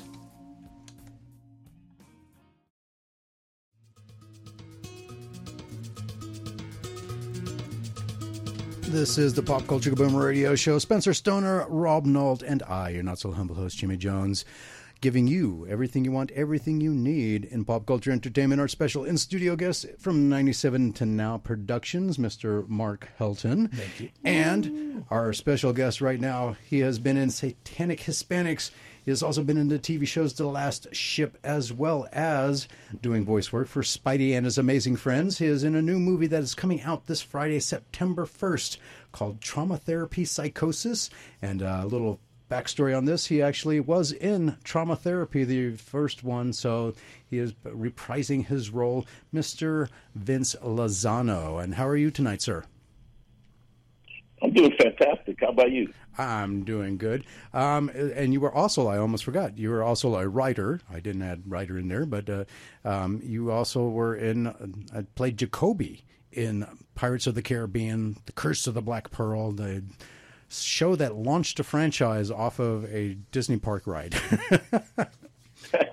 Which is kind of funny if you think about it, because I never thought much about that ride. And I'm like, really? They're making a movie out of this? And but- Actually, I was young enough that that was one of the only rides I was allowed to go on. Really? Yeah.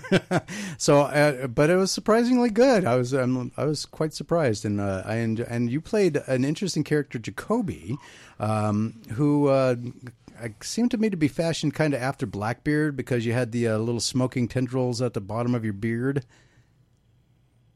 Yeah, that, that, that's 100% correct.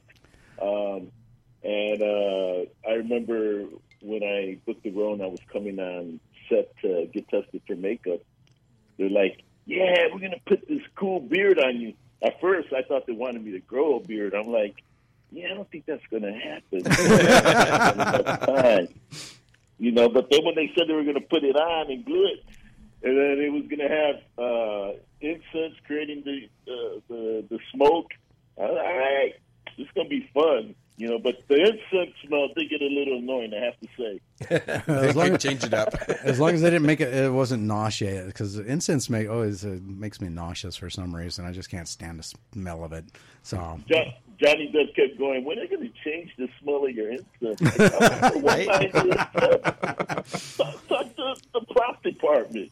Talk, talk So, are you Uh, are you a character actor by chance? Did you say, well, if I'm going to be playing a pirate of the Caribbean, I need to vacation in the Bahamas for like a month or two to really get a feel of the Method character? actor? Yeah, method acting. Yeah. Yeah, exactly. I, I wish I would have done that, but I got the role. I, I had I had zero time. Oh, that's a bummer. Basically, to uh, well, you know, they they did put us in a lot of rehearsal, dance rehearsal, uh, sword fighting, weapon weaponry, and and all that stuff. So all that stuff was a, was a lot of fun. So there was a lot of preparation that came into play. Uh, like six months, or not not six months, a, a couple months before I even got on set. You want to hear an interesting? Have, have you been to like the Caribbean or anything uh, uh, since before or after the movie that kind of made you want to like you know, Um, look more into it? Well, during the movie, uh, uh, we we were in the Grenadines and uh, Bequia. And then afterwards, I, I've been to Puerto Rico. I've been to the Dominican Republic. Uh, yeah, but yeah, I've been all over the place in the Caribbean. Uh, here's a what's your story? uh, here's here's an interesting story. My dad, um, when we, we he got stationed down in Key West, where my little brother was born, and when he first got there, he fell in love with scuba diving. So before the Antiquities Act was passed in with the late seventies, he would go out and scuba dive at all of these uh, sunken Spanish galleons out there in the, around uh, Key West. And so he brought a. I have literally right now because uh, he passed away um, over a decade ago, but I have a lot of his bottles that he brought up from all of these Spanish galleons. So I have all these old antique bottles that are older than our country um, that I have in my house right now. Wow, how cool is that? It's pretty cool, especially when you get to look at them. And you also actually found some weird. You wouldn't think these things would be on like a Spanish galleon out in the middle of the uh, you know Caribbean, but um, doll parts um, from from because they would make uh, dolls were made out of parts of them were made out of porcelain. And so little like porcelain heads, which would I think would be kind of creepy if you're like scuba diving and all of a sudden you come across this porcelain face staring at you. But um, yeah, so got all these uh, porcelain doll parts and uh, a bunch of really interesting looking bottles that uh, you know they they were all hand glass blown and all that stuff. So very interesting stuff. So I, I just found found it, find it kind of amazing. But you have a new movie out called Trauma Therapy Psychosis. Psychosis. And this is Yeah. this is a, a, a sequel, not a prequel to uh, Trauma Therapy, correct?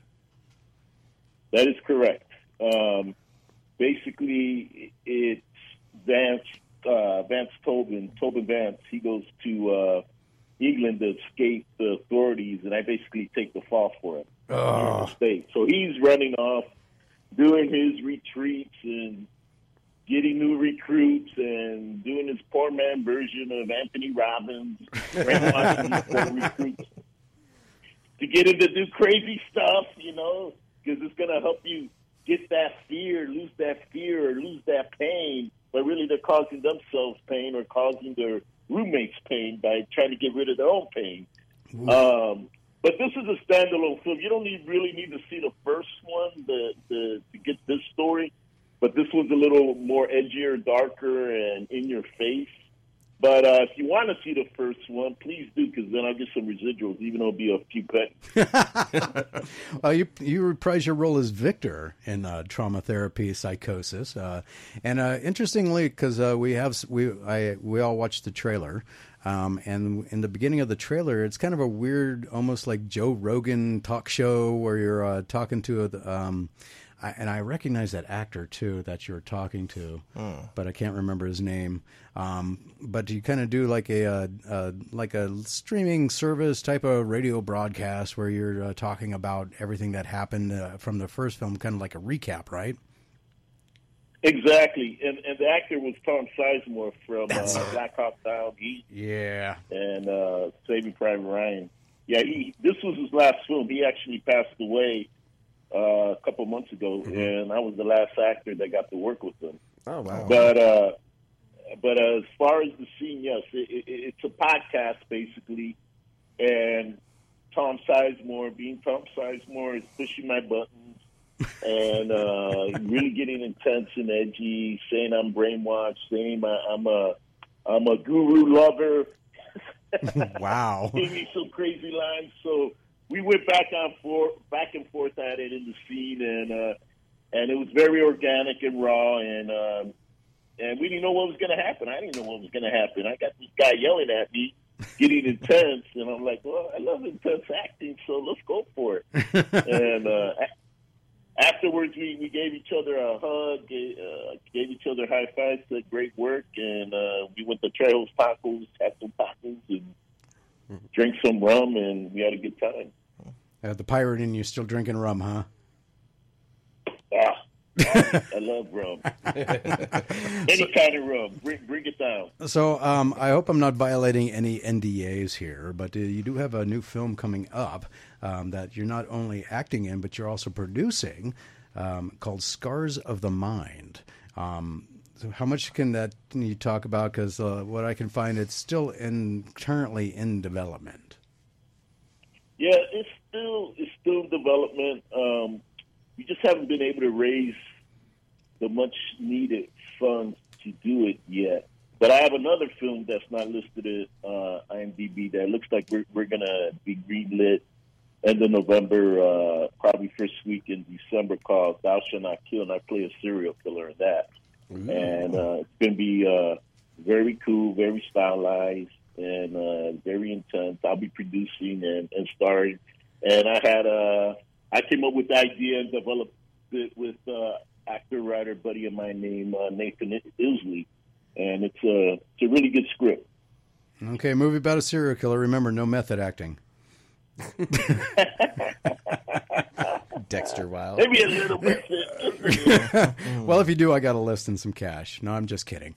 Um, just so, uh, anything else coming up? Uh, I know that you were uh, pretty big into your celebrity uh, um, poker um, tournaments.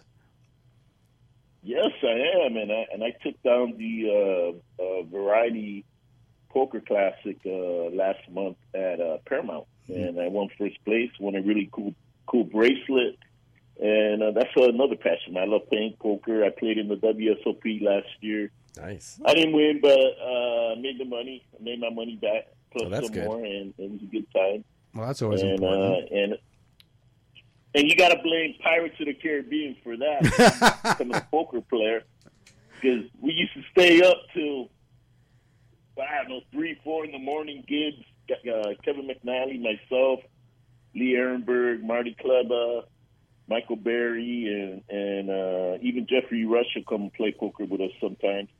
And uh, we we be drinking rum, and when drinking rum, and the the Brits were drinking their beer and wine, and when their beer and wine was gone, hey, Gigi, can we have some of your rum? But why is the rum gone?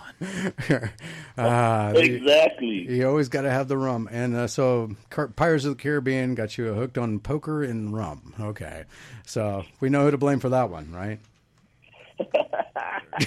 right. All right, sir. Uh, so, psychosis, uh, trauma therapy, psychosis. Um, do you have any uh, um, thoughts on uh, what you how now that you've kind of it's uh, coming out and everything? What are your thoughts on that film and that film franchise? Is there going to be a third?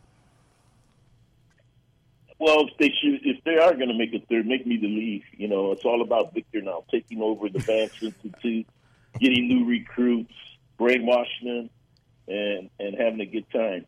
Um, honestly, they, they they might do another one. Um, they're talking about it. Um, you know, I'm, I'm good friends with the writers, so we'll see. Uh, Tom is coming into town Tuesday, and and David lives here, so we'll, we'll see what happens.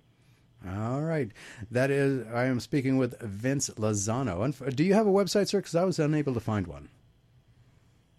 Uh, yeah, uh, uh, VinceLozano.com, IG, uh, Vince Lozano uh, page, and then Facebook, Vince Lozano page, and then Instagram, Vince Lozano page. Easy to find me. I'm out there. Uh, well, I found you on Facebook. I just couldn't find you on a, a website so that I could refer refer you. But it's vincelozano.com, correct? Yes, I have to check. I think I still have a website. I haven't looked at it. Oh, yep. Uh, so, thank you very much, Mark. He pulled it right up. You can go and check out everything Vince Lozano there, um, as well as all of his uh, social media links, and so that way you can go and uh, follow him on the Facebook as well. Uh, we, we are following you on the Pop Culture Kaboom Facebook page. So when you post uh, to your page about upcoming events or upcoming uh, movies or anything that you got going on, it will go into Pop Culture Kaboom newsfeed as well. Um, and sir, I appreciate you coming on and talking with me about Trauma Therapy Psychosis, which is in theaters September 1st. Uh, we did review it here on the Pop Culture Kaboom radio show as part of our movie segment because it is coming out into theaters this week. Um, I don't think you want to know what the results were for that, though. As long as you gave me a good review. you know what? I, I know. needed, I, the trailer needed more you. Yeah, it did. It really did. But the the first part of the trailer where you're in there doing the whole Joe Rogan type of interview on a podcast, that part was good. Then, Right. then it just kind of fell apart from there. just just kidding. Um, what is with the squ- okay? So it is, so it's a, like a cult like thing because I was wondering what the you know Squid Game jumpsuits was about. You know, I think it was just to yeah, represent the- yeah. the It, it's it's all about um, basically conforming, meaning no no one's better than anyone, and so no one can wear uh, breed wear something Louis Vuitton or Chanel. you, you- you know what I mean? So it's just Everyone's trying to equal. keep them all conformed. Ah. yeah, exactly. Everyone's equal, and uh, you can't wear nothing special. Uh, well, that's a bummer. Well, you got to change that for the for the next one since you're going to be the lead. Exactly. Snazzier, Jim. Snazzier, yeah, snazzier. Got to throw a little bling in there or something, you know. All right, sir. Well, you have a good evening, and thank you for being a part of the Pop Culture Kaboom radio show. Um, and everybody go check out vincelazano.com, and you can find all of his movies. If you're into watching TV series, he was on The Last Ship, as well as he did voices for Spidey and his amazing friends, and he was also in the movie Satanic Hispanics. And also, uh, there was one other big one that you were involved in, but I can't find anymore. I don't know where it disappeared to. That's a bummer. But anyway, sir, um, thank you very much, and you have a good evening. Uh, you too, and thanks for having me. I appreciate it. No problem. All right, so with that, uh, we got a couple of seconds left. Uh, Mark, um, so how are you?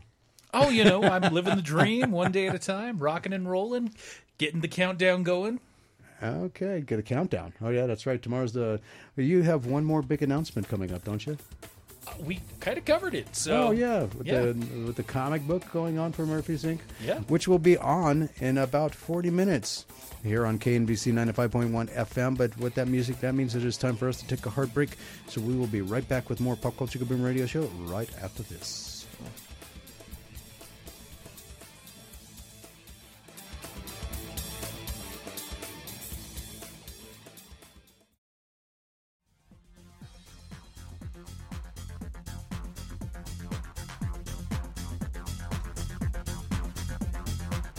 Welcome back to the Pop Culture Kaboomer Radio Show. Everything you want, everything you need in pop culture entertainment. In studio with us right now is Mr. Mark Helton. He is the co-founder of 97 to Now Productions. Uh, their big thing is this evening, right after the Pop Culture Kaboomer Radio Show, will be the premiere of season two of Murphy's Inc., the time traveling heist audio drama, Absolutely. It's gonna be a lot sci-fi audio drama.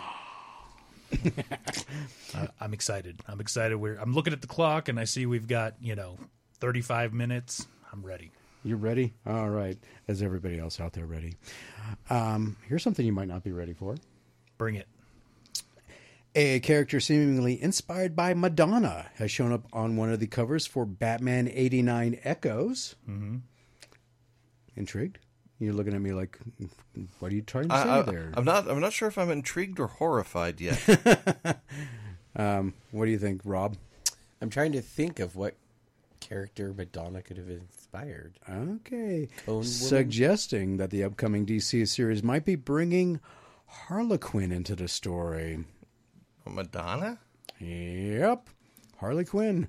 Joe Crescino's cover for the first issue of the miniseries features a smiling figure looming in the background behind Batman, leaving fans and our friends at Screen Rant to guess that the story will riff on the time Madonna almost signed on to play a version of Harley. Mm. Oh, speaking of rest in peace, Arlene Sorkin, the original voice of Harley Quinn. Correct. Uh, that wouldn't be too shocking since the first Batman 89 miniseries featured a version of Two Face in the likeness of Billy Dee Williams and a version of Robin who looked like Marlon Wayans and wore the Neal Adams designed costume for Burton's franchise. The Madonna connection also comes from an abandoned film she was in talks for, Batman Unchained, which would have been taken place after Batman and Robin, written and set to be directed by Joel Schumacher. Hmm. The movie that would have taken the franchise in a dark, darker, and more realistic direction and would have more firmly connected the Burton and Schumacher movies as a single canon. In Batman Unchained, Batman and Robin would have squared off with Harley Quinn, aka Madonna, a toy maker who becomes unstable after learning that her father was Jack Napier, the Joker. How, how, it's like the Star Wars universe at this point. It's like everybody's blood related. You Yeah. know, it's like how But that like totally retcons her character. it does totally, that yes. too. You know, because no longer is she. Well, ew, hopefully she's no longer. You know, Well, that's what I mean. Like, you know, like it, it would really confused the youngins. Oh. Now I'm confused, and her calling him daddy really does is more disturbing now. But anyway, Scarecrow would recruit her as a, his partner and would have made the, his, his live action debut in the film, which was really originally set for a 1999 premiere. Batman and Robin made solid money at the box office, but nowhere near what Warner's had been hoping, as it earned almost 100 million less than Batman Forever. As a result, Batman Unchained was scrapped, and Warner Brothers started figuring out uh, what what figuring what our rebooted Batman franchise might look like. Besides Batman 89 Echoes, DC recently announced a miniseries set in the universe of Richard Donner's Superman movies titled Superman 78, The Metal Curtain. Uh, both the original Batman 89 and Superman 78 miniseries will be released in a new boxed set packaged with spines designed to look like VHS tapes next month. Oh, that's interesting because actually uh, Richard Donner a few years ago actually wrote a uh, two-part uh, comic book in action uh, comic book story in Action Comics uh, for for for Superman. So I wonder if that'll be involved in that uh, graphic novel at all. Who knows? I guess we'll have to wait and find out. Uh, shortly after the start of Gamescom opening night, host Geoff Geoff uh, Keighley was surprised to encounter a fan rushing the stage to demand the release of Grand Theft Auto 6. Yeah, and nobody noticed. Yeah, the man was wearing, seen wearing an Austin 316 T-shirt and was immediately pulled away by security. What? Oh, I need a Steve Weiser. What? what? Got to do more like a Macho Man. So you should have wore a Macho Man shirt. That way I could have chimed in. Oh yeah. Oh yeah. But anyway, uh, so uh, Jim. yeah, uh, Keighley quickly denounced the act, stating that today's show is meant to bring positive attention to the developers that have games to showcase. I.e., there is no such thing as a Grand Theft Auto Six. I don't know why these. The, the, uh, see, this is a big problem because hopefully nobody gets the bright idea that this is a good thing to do on a regular basis. Well, somebody did it once, so he tried to cash in on it. It's it's all for internet clout, and it's all Bravo Sierra. At least do it for a prod for like a project that's actually coming out. Yeah, well, why would you demand a product coming out? It's coming out. I mean, no, but I mean, he said release it now. You know, I could see like okay, somebody rushing the stage, release Starfield now. You know, we know it's coming. be you here know, next like week. or you know what? Uh, the next person that does this, they need to be dressed like Crash Bandicoot. Plain and simple. If you're not going out, hopping up there on stage in a Crash Bandicoot outfit, forget about it. I ain't going to pay attention. Anyway, uh, what else did it say? Uh, the moment immediately drew comparisons to an incident last year at the Game Awards when a fan made it on stage and began making a bizarre shout out to Bill Clinton. what? yes, yeah. It was that random and weird. Yes. Next month is the 10th anniversary of Grand Theft 10th, 10th anniversary of Grand Theft Auto 5. Dang. Yeah. I didn't know it was like 10 years old.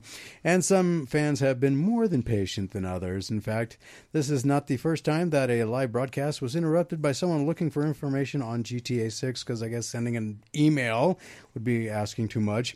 Back in 2021, the German game show Slang Din Star was similarly. I know I mispronounced that. Sorry, Uh, everybody. so I'm, I'm just making sure Cthulhu didn't get summoned. It, it did. Uh, out there destroying the parking lot as we speak. Uh, interrupted by a fan demanding to see the game's release on social media, some have speculated that this might actually be the same person that interrupted Gamescom opening night live, which is also airing in Germany as of this writing. Uh, comicbook.com cannot confirm whether this is the same person or just someone else that's having a hard time waiting for GTA 6. No patience. Any opinion on that, Mark? Uh, so I am a huge fan of the GTA series, uh, going all the way back even to one. You know, where you're pretty much just in a car. Uh, you know, I, I I think it's a great series. I've replayed five probably three times. Um, I would like six to come out sooner than later, but I there are plenty of other game series that are coming out that will hold me over. Assassin's Creed Mirage is coming. Starfield is coming. Uh, you know, there there are plenty of games that I'm looking forward to. Um, so you know, if uh, Rockstar doesn't want my money today, they'll get it when it's there. Okay. That's fan dedication. I would much rather them produce something quality than like not. Like Absolutely. especially because of the the amount of games that are coming out now that are not quality. Yeah. Yeah, you know. a So lot- I would, a lot of especially figuring especially for just fix, fix it and put patches later. yeah, you know? no, especially for a game like GTA Six. Like we, as an expectation, as a fan, I would, I want that game to be as polished as it could be when it comes out, and so I would rather wait the extra time. Mm-hmm. Yeah, but 10 years is a long time to be polishing. Well, yes, but They I mean, a remastered. genie should have came out of that in the game by meantime, now. Though they remastered five, so So instead of putting out a sixth game, they went back and screwed around with the first one, the Well, last one. You got to remember the instead of moving moneymaker forward. is GTA Online. Yeah. and and that's what the ten years really has been. Yep. They've they've really made a lot of money from GTA Online, and they constantly are updating that and Mhm. adding new things to that. So while the main story of GTA Five. Uh, it is what it is. There, there hasn't really been much added to it. The online format, it's it's constantly growing Right. and developing, and mm-hmm. even recently, it's still, you know, the, at one point they said, "Oh, we're not going to do anything else," but then they're still doing more. So as long as that's making them money, they have no reason to have to like force release this. Mm-hmm. Interesting. Yeah, um, Eric Yeah. says we waited 12 years for Halo. he sounds, he Yeah, sounds a little bitter about that, Yeah, but I, I waited 17 years for a Metroid game after Super Metroid came That's out. That's true. And there might So- be one on the horizon. You never know. Mhm. All right. Star Trek Day is coming up on Friday, September 8th, and Paramount has released their programming lineup in celebration of the annual global event. This year, Paramount Plus, CBS Television Network, CBS Studios, and fans around the world will mark the day with a wide variety of programming and initiatives, including special Star Trek Lower Decks screenings in anticipation of the upcoming fourth season special airing of Star Trek Strange New Worlds on CBS, and more to honor the 57th anniversary of the debut of Star Trek in 1966 on September 8th. Fans worldwide will be able to watch the special Star Trek Day program hosted by Star Trek Lower Decks star Jerry O'Connell. The, the program, a salute to the Star Trek franchise, will include segments looking back at, at memor- memorable moments over the past 57 years, commemorate 50 years of Star Trek animation, pay tribute to Star Trek Discovery ew, ahead of its final season, offer an exclusive sneak peek clip from the upcoming fourth season of Lower Decks, and commemorate other memorable moments in Star Trek's legacy. The special will be available to watch for free globally at StarTrek.com backslash day. YouTube, uh, Paramount Plus in Star Trek official pages, Twitch at Paramount Plus, and Facebook at Star Trek on P Plus. And at Star Trek in the U.S., the special will be available to stream on Paramount Plus, Pluto TV, uh, Paramount Plus Picks, Star Trek, More Star Trek, and Pluto TV sci fi channels, and Mixable, and will air on select local CBS affiliates, Comedy Central, Paramount Network, Pop TV, Fave TV, and Smithsonian.com. What a, what a weird place. On CBS, the first two episodes of Paramount Plus hit original series Star Trek Strange New Worlds will air in special back to back screenings starting at 8 p.m. Eastern Time, Pacific Time.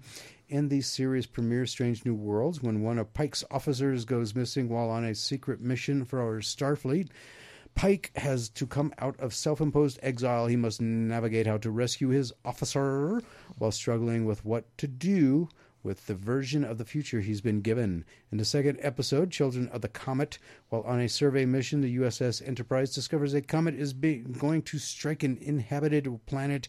The crew tries to reroute the comet only to find that an ancient alien relic buried on the comet's icy surface is somehow stopping them. Oh, I thought they were going to say because it was a relic on there that they couldn't touch it. You know, kind of like if they find something in a Right. you know an Indian like burial mm-hmm. site. You know, Yeah. they have to close it off. No more development. Mm-hmm. I was thinking I was going. to, Oh, sorry.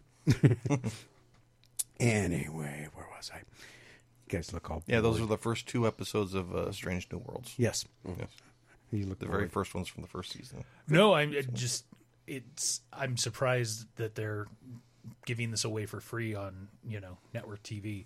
Uh, 'cause I'm not because they ain't got nothing going on on network TV right now. I yeah, I guess that's true to a degree, but still, like I- I guess they're hoping that this will turn into subscriptions for Paramount Plus. Oh yeah, yeah, because they are basically showing a, a year or two old stuff now. yeah, So Mm-hmm. you know, trying to just No, it's not really a year two old. The season just ended. Well, well, no, that, that was the, that was the first that was the first two episodes of season one, and, and like you said, season two is over, so that's like two years. So it's like uh, it was almost a year ago now that season one came out. And I, and actually, uh, yeah, I, it's rough. I'm not, Yeah. I'm not, I'm not, I'm not, I'm not looking at the only, calendar. only to- because like only because Strange New Worlds didn't come out a year like season two didn't come out a whole year after it. act- It was a lot quicker. it's about nine months. yeah, Yeah, which is surprising nowadays, considering that The Last of Us is scheduled to come out. Oh, uh, you know, Never. the next time Halley's Comet comes around. So, yeah, uh, fifty years ago, Star Trek's animated universe came began on September eighth with Star Trek: The Animated Series, and this you remember that? I do. I love that show. I remember that. Season four. It was so It's they, canon. It was back then when they would like uh, uh they wouldn't it was, they would like use reuse the same scenes Mm-hmm. for stuff, which always made it weird. Even when I watched it, I'm like. Hmm? Looking at it like a dog to heard a strange noise. 50 years ago, Star Trek's animated universe began on September 8th with Star Trek the Animated Series, and this year's Star Trek Day celebration celebrates the milestone anniversary with the, what's being described as an evening of cartoon comedy, including four specially selected episodes of Star Trek Lower Decks. Fans can attend the exclusive free promotional screening at locations across the US, Canada, and the UK and experience the brand new season of Lower Decks on the big screen while enjoying a day of sneak peeks, surprises, free concessions. Hey, there you go. Uh, I guess you won't be eating tribbles there, though. Uh, giveaways and more. Additionally, on September 8th, fans can go to shopstartrek.com and use the code StarTrekD to save 25% site wide. Uh, more information about Star Trek Day programming can be found at StarTrek.com backslash day. Yeah, and unless you're in a super major city, don't even expect to be able to view those on the big screen. Nope. So, yeah, but check your local. If you do live in a big city, check your local theater listings and There's a reservation page to sign up for it. well. There you go. Uh, I looked already. you were hoping there was something in Reno. I love you? Lower Decks. Okay, yeah, it, it is pretty darn funny. I haven't. I haven't seen it. I'm not a big Star and then they crossed I'm- over with Strange New Worlds this year. They became live action, and they played perfect live action Mm-hmm. characters of themselves. It was great. Okay. Yeah, I've just never been a big Star Trek fan. So, and then I tried to be. I mean, I liked the the Next Generation, Mm-hmm. but and then they, you know, STD killed it for me. And and then after that, so it's all been huh? it's all been yeah. STD killed it for me. Yeah, I, I do. And then after that, I, I'm still all not a fan. Of, I'm still not a fan of, of STD, but uh, I really like Strange New Worlds, and and uh, and you know, Lower Decks is just funnier than. I I just love that the animated version of Riker they brought in. Yes. Well, so how can Riker be involved with it in Star Trek if Lower Decks and and Strange Uh, New Worlds Decks- is set Time in the travel. past? Time travel. The, the people from Lower Decks time traveled back to the Pike's They, Enterprise. they found a they found a portal. It was it's very very complicated. I mean, we've seen this, right? I mean, if you Oh, remember Star Trek Deep is Space just- Nine, they went back to the original yeah, series. more trouble with Yep. tribbles. Yeah. Hey, time uh, uh, now. That's why I didn't Unfortunately, watch Voyager, though. By the way, I loved Voyager. Oh my god! yeah. Unfortunately, time travel is a trope that that Star Trek goes to a lot. For better or for worse, they go to it a lot. All right. Well, it is now time for a hard break. When we get back, there's more show and more time for your phone calls. If you'd like, 775 515 4141. That number is good from anywhere in the world. If you're in, intrigued about Star Trek Day, you want to know more about Murphy's Inc. Season 2, which will be coming up in 20 minutes. Don't go anywhere. More Pop Culture Kaboom radio show right after this.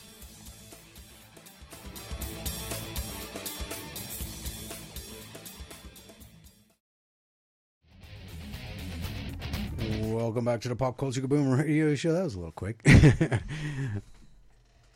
and we have Mr. Mark Helton in studio with us. Hello. How are you, sir? Hi. All right. Sony has today revealed the price and other initial details of the PlayStation Portal. Oh yeah, This is their uh, handheld, right? Yeah, which is the new remote play device for PlayStation 5 that will launch later this year. During Sony's PlayStation Showcase event back in May, PlayStation Portal was first shown off as Project Q, with more information said to be arriving in the coming months. And while Sony still hasn't given a proper release date for the PlayStation Portal, we now at least have the an, an official name for the hardware. Outlined on the PlayStation blog, the uh, PlayStation Portal was given its new name alongside a price tag. Mm, I can't mention prices on the air. So, as Sony had uh, outlined previously, PlayStation Portal won't be a dedicated handheld and will instead connect to existing PS5 consoles over Wi-Fi to serve as a remote play companion. It doesn't it sounds like a Nintendo Switch, don't it? yeah. Although Switch has games that you can play offline. It's more like cloud gaming. Yeah, yeah, and that's but I mean, great. with the general setup, though, it sounds like Yeah. isn't that how the Switch operates? yeah, well, yeah, much. but but it can play offline too, where It this does not like seem a to have that backbone. option. Sounds you like a guys, a backbone, they have them already for PlayStation and Xbox. Oh yeah, I can play. you can attach it to your phone and play games Yeah. directly Uh, through your own Xbox, but on your phone. Yeah. Yeah, I play I play my PlayStation through my iPad all, all the time. Yeah. So it just sounds like them trying to, uh, you know, the the PlayStation uh, Five sales have slowed down. Uh, that you can find them in any store pretty much now. So how can we make some more money?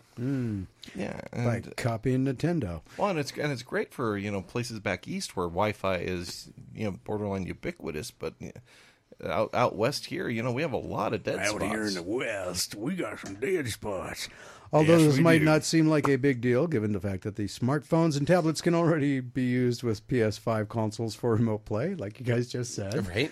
Uh, PlayStation Portal's biggest selling point is the LCD screen and DualSense controllers that it boasts. Additionally, Sony stressed that the Portal Portal is capable of running games at 180p resolution at 60 frames per second frame rates, which means that it should provide a quality gaming experience. Currently, a proper release date for Sony's Portal has yet to be shared, but Sony says it will share more information on this front soon with pre-orders when when pre-orders become available. Of course, Sounds like a Touch Brown trailer. Mm-hmm. Hmm. all the way around. I'm just, I don't know. I keep wanting my screen to get bigger, not smaller for my games. Yeah. Us older folks need a bigger screen. Speaking of older folks, the Atari 2600. oh, I have one of those. I The- miss my Atari 2600. You're in luck. The Atari 2600 Plus has been revealed and is described as a modern day faithful recreation of the classic console. Does it even have the, the cheap wood paneling? I don't know. It doesn't have a picture here. needs Atari was launched 46 years ago in 1977, and it was one of the first major modern home video game consoles. After Pong. Aren't they the ones who brought Pong? I had Pong too. I still have my Pong. Yeah, uh, uh, did, did, didn't like Atari do the Pong thing? Yeah, Jeez, really? yeah. Wow. Yeah, those things were huge. The Atari 2600 Plus comes with Atari and published Palladian and comes with 10 of Ar- Atari's most famous games loaded onto one cartridge, including Adventure and Missile Command. You will also be able to play in an Atari 2600 or 7800 game cartridges. So if you've got any of those packed away in the basement or attic, it's time to bust them out. The console was designed using modern technology and includes the system's iconic CX40 joystick built with the same size and layout. The Atari Sorry, Oh. I missed that controller. It was so bad. Yeah. Uh, the Atari's 2600 Plus launches on November 17th, 2023, and pre orders are available now. The console will have also have 10 games included Adventure Combat Dodgem, Haunted House, Maze Craze, Missile Command, Real Sports, Volleyball, Surround, Surround, Video Pinball, Yar's Revenge, Palladian, and Atari will also be launching a bundle that comes with this CX30 paddle controller and a four game bundle. The games included in this bundle include Breakout, Canyon Bomber, Night Driver, and Video Olympics. What's more, Atari will sell a CX400 standalone joystick. Finally, Atari will offer Berserker Enhanced Edition and Mr. Run and Jump 2600. No word on if they're going to be revamping ET. It's a deal breaker for me. There's no pitfall. No, oh, I know, right? that was the only game worth playing that thing on. Quite honestly. Oh, I, I loved Missile Command though. I was I was ma- I was great at Missile Command. Missile, wasn't that the? Oh, yeah, I remember that game, but I thought there was an arcade version of that game. Oh, that yeah, there based was. off of. Yeah. Yes, Eric. No pitfall. Uh, you uh, everybody write in and say, No "Where's Joust? pitfall?" Joust was cool. Oh, too. Joust but was Joust was awesome. awesome in the arcade. Yeah, I used to definitely, play the crap out of that. The only game where you can ride a flying ostrich and Absolutely. and uh, don't forget Defender. Defender was Yeah. awesome, mm-hmm. and it had, they had a sequel to that too. What was it called? Stargate. But the thing is, is like now there's there's already these like probably way cheaper than what they're going to be selling the 2600 for. No, But you- twenty six hundred plus. Plus, but there's already like game systems you, that they come out at Christmas time that Yeah. have 120 Yeah, yeah, I- I games and literally- the joystick and Yeah, I, I they're like 30 have. bucks. Yeah, I literally have uh, like midway bundles. Yeah. you know that have like a hundred of their games. yeah. So I, I don't. I mean, I can one see the nostalgic appeal, but it, the price better be worth it. You well, know? they uh, actually released no price. I have nothing for you on that one. So th- that's not where I omitted it, because I'd write it down right now and show you. But um, yeah, they got nothing listed here. Uh, no Eric, no Pac Man either. Not just what I read you. That's all they got coming out. Amazon Studios has finally shared a broad release window for its highly anticipated Fallout TV sh- series, alongside diverse details tied to the mys- mysterious show. All the way back in 2020, work on Amazon's Fallout adaptation began in tandem with Bethesda. In the summer of 2022, filming for the series finally kicked off before eventually wrapping up in the first half of this year. And while fans have since been waiting to hear when Fallout would actually release, we have had a few new bits of info to go off of shared on social media. It was revealed that Fallout will hit Prime Video uh, at some point in 2024. That's a real big announcement. Uh, this announcement was made alongside a piece of promotional art for the series that featured the franchise's iconic Vault Boy character.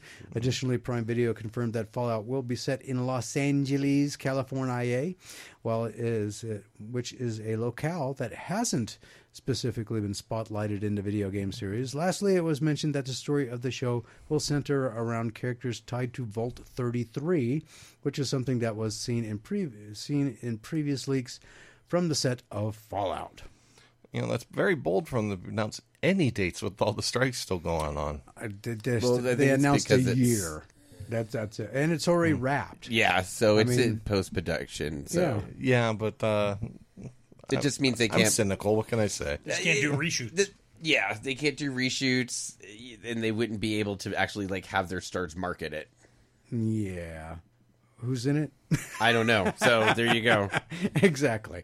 Uh, so, well, are you okay? Just that, don't be as bad as Halo. Are you bored? That's all I. No, ask. I, you know, the the Fallout uh, game series. Uh, I'm not a big first person shooter. Uh, in, well, since GoldenEye, GoldenEye was amazing, but uh, everything since then has just been way too much. And uh, uh, yeah, I the Fallout series conceptually sounded interesting. I tried playing one once, and I was just like, yeah, it's not for me. Me neither. I've never touched them. So, what? No Pitfall, no Pac Man? No, Eric. No Pitfall, no Batman. so, are you excited, sir? In just six more minutes. I, as Season I said, two, I, have got I've got the line on the clock over there. I see 8:54 in 17 seconds. I'm I'm ready. Five minutes. Oh, I see. Five minutes Now I and thirty-eight seconds. Let's go. Oh yeah. All right. um. So little and it's going to be on. Uh, so how many episodes are actually in season two? So we've got 15 episodes. Uh, I will say now that we are going to be going to multiple time periods. So if you listen to season one, and if you didn't, spoiler, uh, in season one we only hit one time period. Uh, we had the modern story, and then we had where we went back to Viking times in Norway back in around uh, 980 AD. And uh, in this time, or in this uh, season, we will be going to eh, four or five different time periods. Um, and uh, it's going to be a lot of fun. It's exciting. In season three, we're going to be doing even more. So I'm just, it, it's weird to be sitting here for the premiere of season two, but already in my head, I've moved on to season three. it's just a very weird place to be because that wasn't necessarily the case with season one. You know, with season one, we were still like week of airing, like finalizing the episode or, and, and stuff. So there were the thoughts on season two, but right now I'm I'm I, I, I had a recording session actually this morning uh, with a couple of voice actors for episodes 14 and 15 of this season. But even then, my head is you know very much in season three. So So are all the episodes now actually done? Uh, I have three more recording sessions. So I have one on Monday, Tuesday, and Wednesday of next week. I'm sorry, Monday, Tuesday, and Saturday of next week, and then uh, we will be wrapped on recording. Uh, we currently have episodes one, two, three, and four in the can. Um, five, six, seven should be done in the next week or two. Uh, so we're we're ahead of the game, much better than we were last year. Um, yeah, so we're we're going solid. 15 weeks uh, from now until pretty much close to the end of the year. Okay, so if anybody was interested in everything that 97 to Now Productions is doing, what would be the best way for them to best thing them because there's a we didn't really get into um, a couple of different things. We didn't get to into the uh, Fat and Black Connection, uh, which is a uh, weekly Wednesday night podcast that you do with uh, Or you can call it Pop Culture Kaboom Light. Pop Culture Kaboom Light. Actually, you cover a lot of different things that we don't cover That's on true. here. So, you know, as much as I, I enjoyed having like uh, Wild West Championship Wrestling in here, Mhm. I usually don't go over the weekly, you know, wrestling news or you know, into Mhm. Much storylines like that, or or you generally have any kind of professional wrestlers on the show. Um, but uh, the best I know that on Facebook is 97 to Now Productions. Are there links to everything that you guys are doing as far as shows and everything from there? Yeah, 97 and now. Uh, it's basically facebook.com slash 97 and now. Uh, you can find pretty much anything we're doing there. The website is forthcoming. We're hoping in the next couple weeks to have that up and running, which should have direct links to everything else. All right. So, with that music, it means that thank you for tuning in tonight, no matter where you are listening. We genuinely appreciate you being here. We hope you enjoyed the Pop Culture Boom radio show. A big thank you to our guest, actor, producer, pro, actor, producer, and writer, director Vince Lozano. The sequel to Trauma Therapy. Trauma Therapy Psychosis is in theaters this Friday, September 1st, and be on the lookout for Scars of the Mind, which is in development. You can find all things Vince Lozano at his website, vincelozano.com, all one word. Also, a big thank you to our in studio guest this week, 97 to Now co founder, producer, writer, director, and voice actor, Mr. Mark Helton. You can find everything 97 and Now Productions on their Facebook page. Night, Eric. Um, which uh, we've been following and we repost as well. So you can go to 97 to Now Productions, all one word, onto Facebook, or just follow Pop Culture Boom. When they post, we repost into, our newsfeed. Next week, Sunday, September 3rd, our special guest will be the COO of Action Fiction Games, Jaron Johnson, and composer Reed Reimer, to talk about Action Fiction Games' latest tabletop role playing game, Cthulhu Dreamt. We'll be talking with Jaron, Johnson and Reed Reamer about the game mechanics of Cthulhu Dreamt, composing the music that inspired the game, and how you still have time to get in on the ground level of Cthulhu Dreamt Kickstarter. We'll also be talking with the owner of Coffee Time Comics, comic book creator and writer John Crathy. We'll be talking with John Crathy about comic Coffee Time Comics, Coffee Time Comics' latest Kickstarter for the Grindhouse action hardboiled suspense comic book Home Free, and how you can get Home Free's first four issues and more. Thank you for your continued support, and please continue supporting Pop Culture Kaboom by listening to the Pop Culture Kaboom radio show and Pop Culture Kaboom podcast, produced by 97 Now Productions. And not only get this episode, but also previous episodes and some bonus material that'll be coming up as well.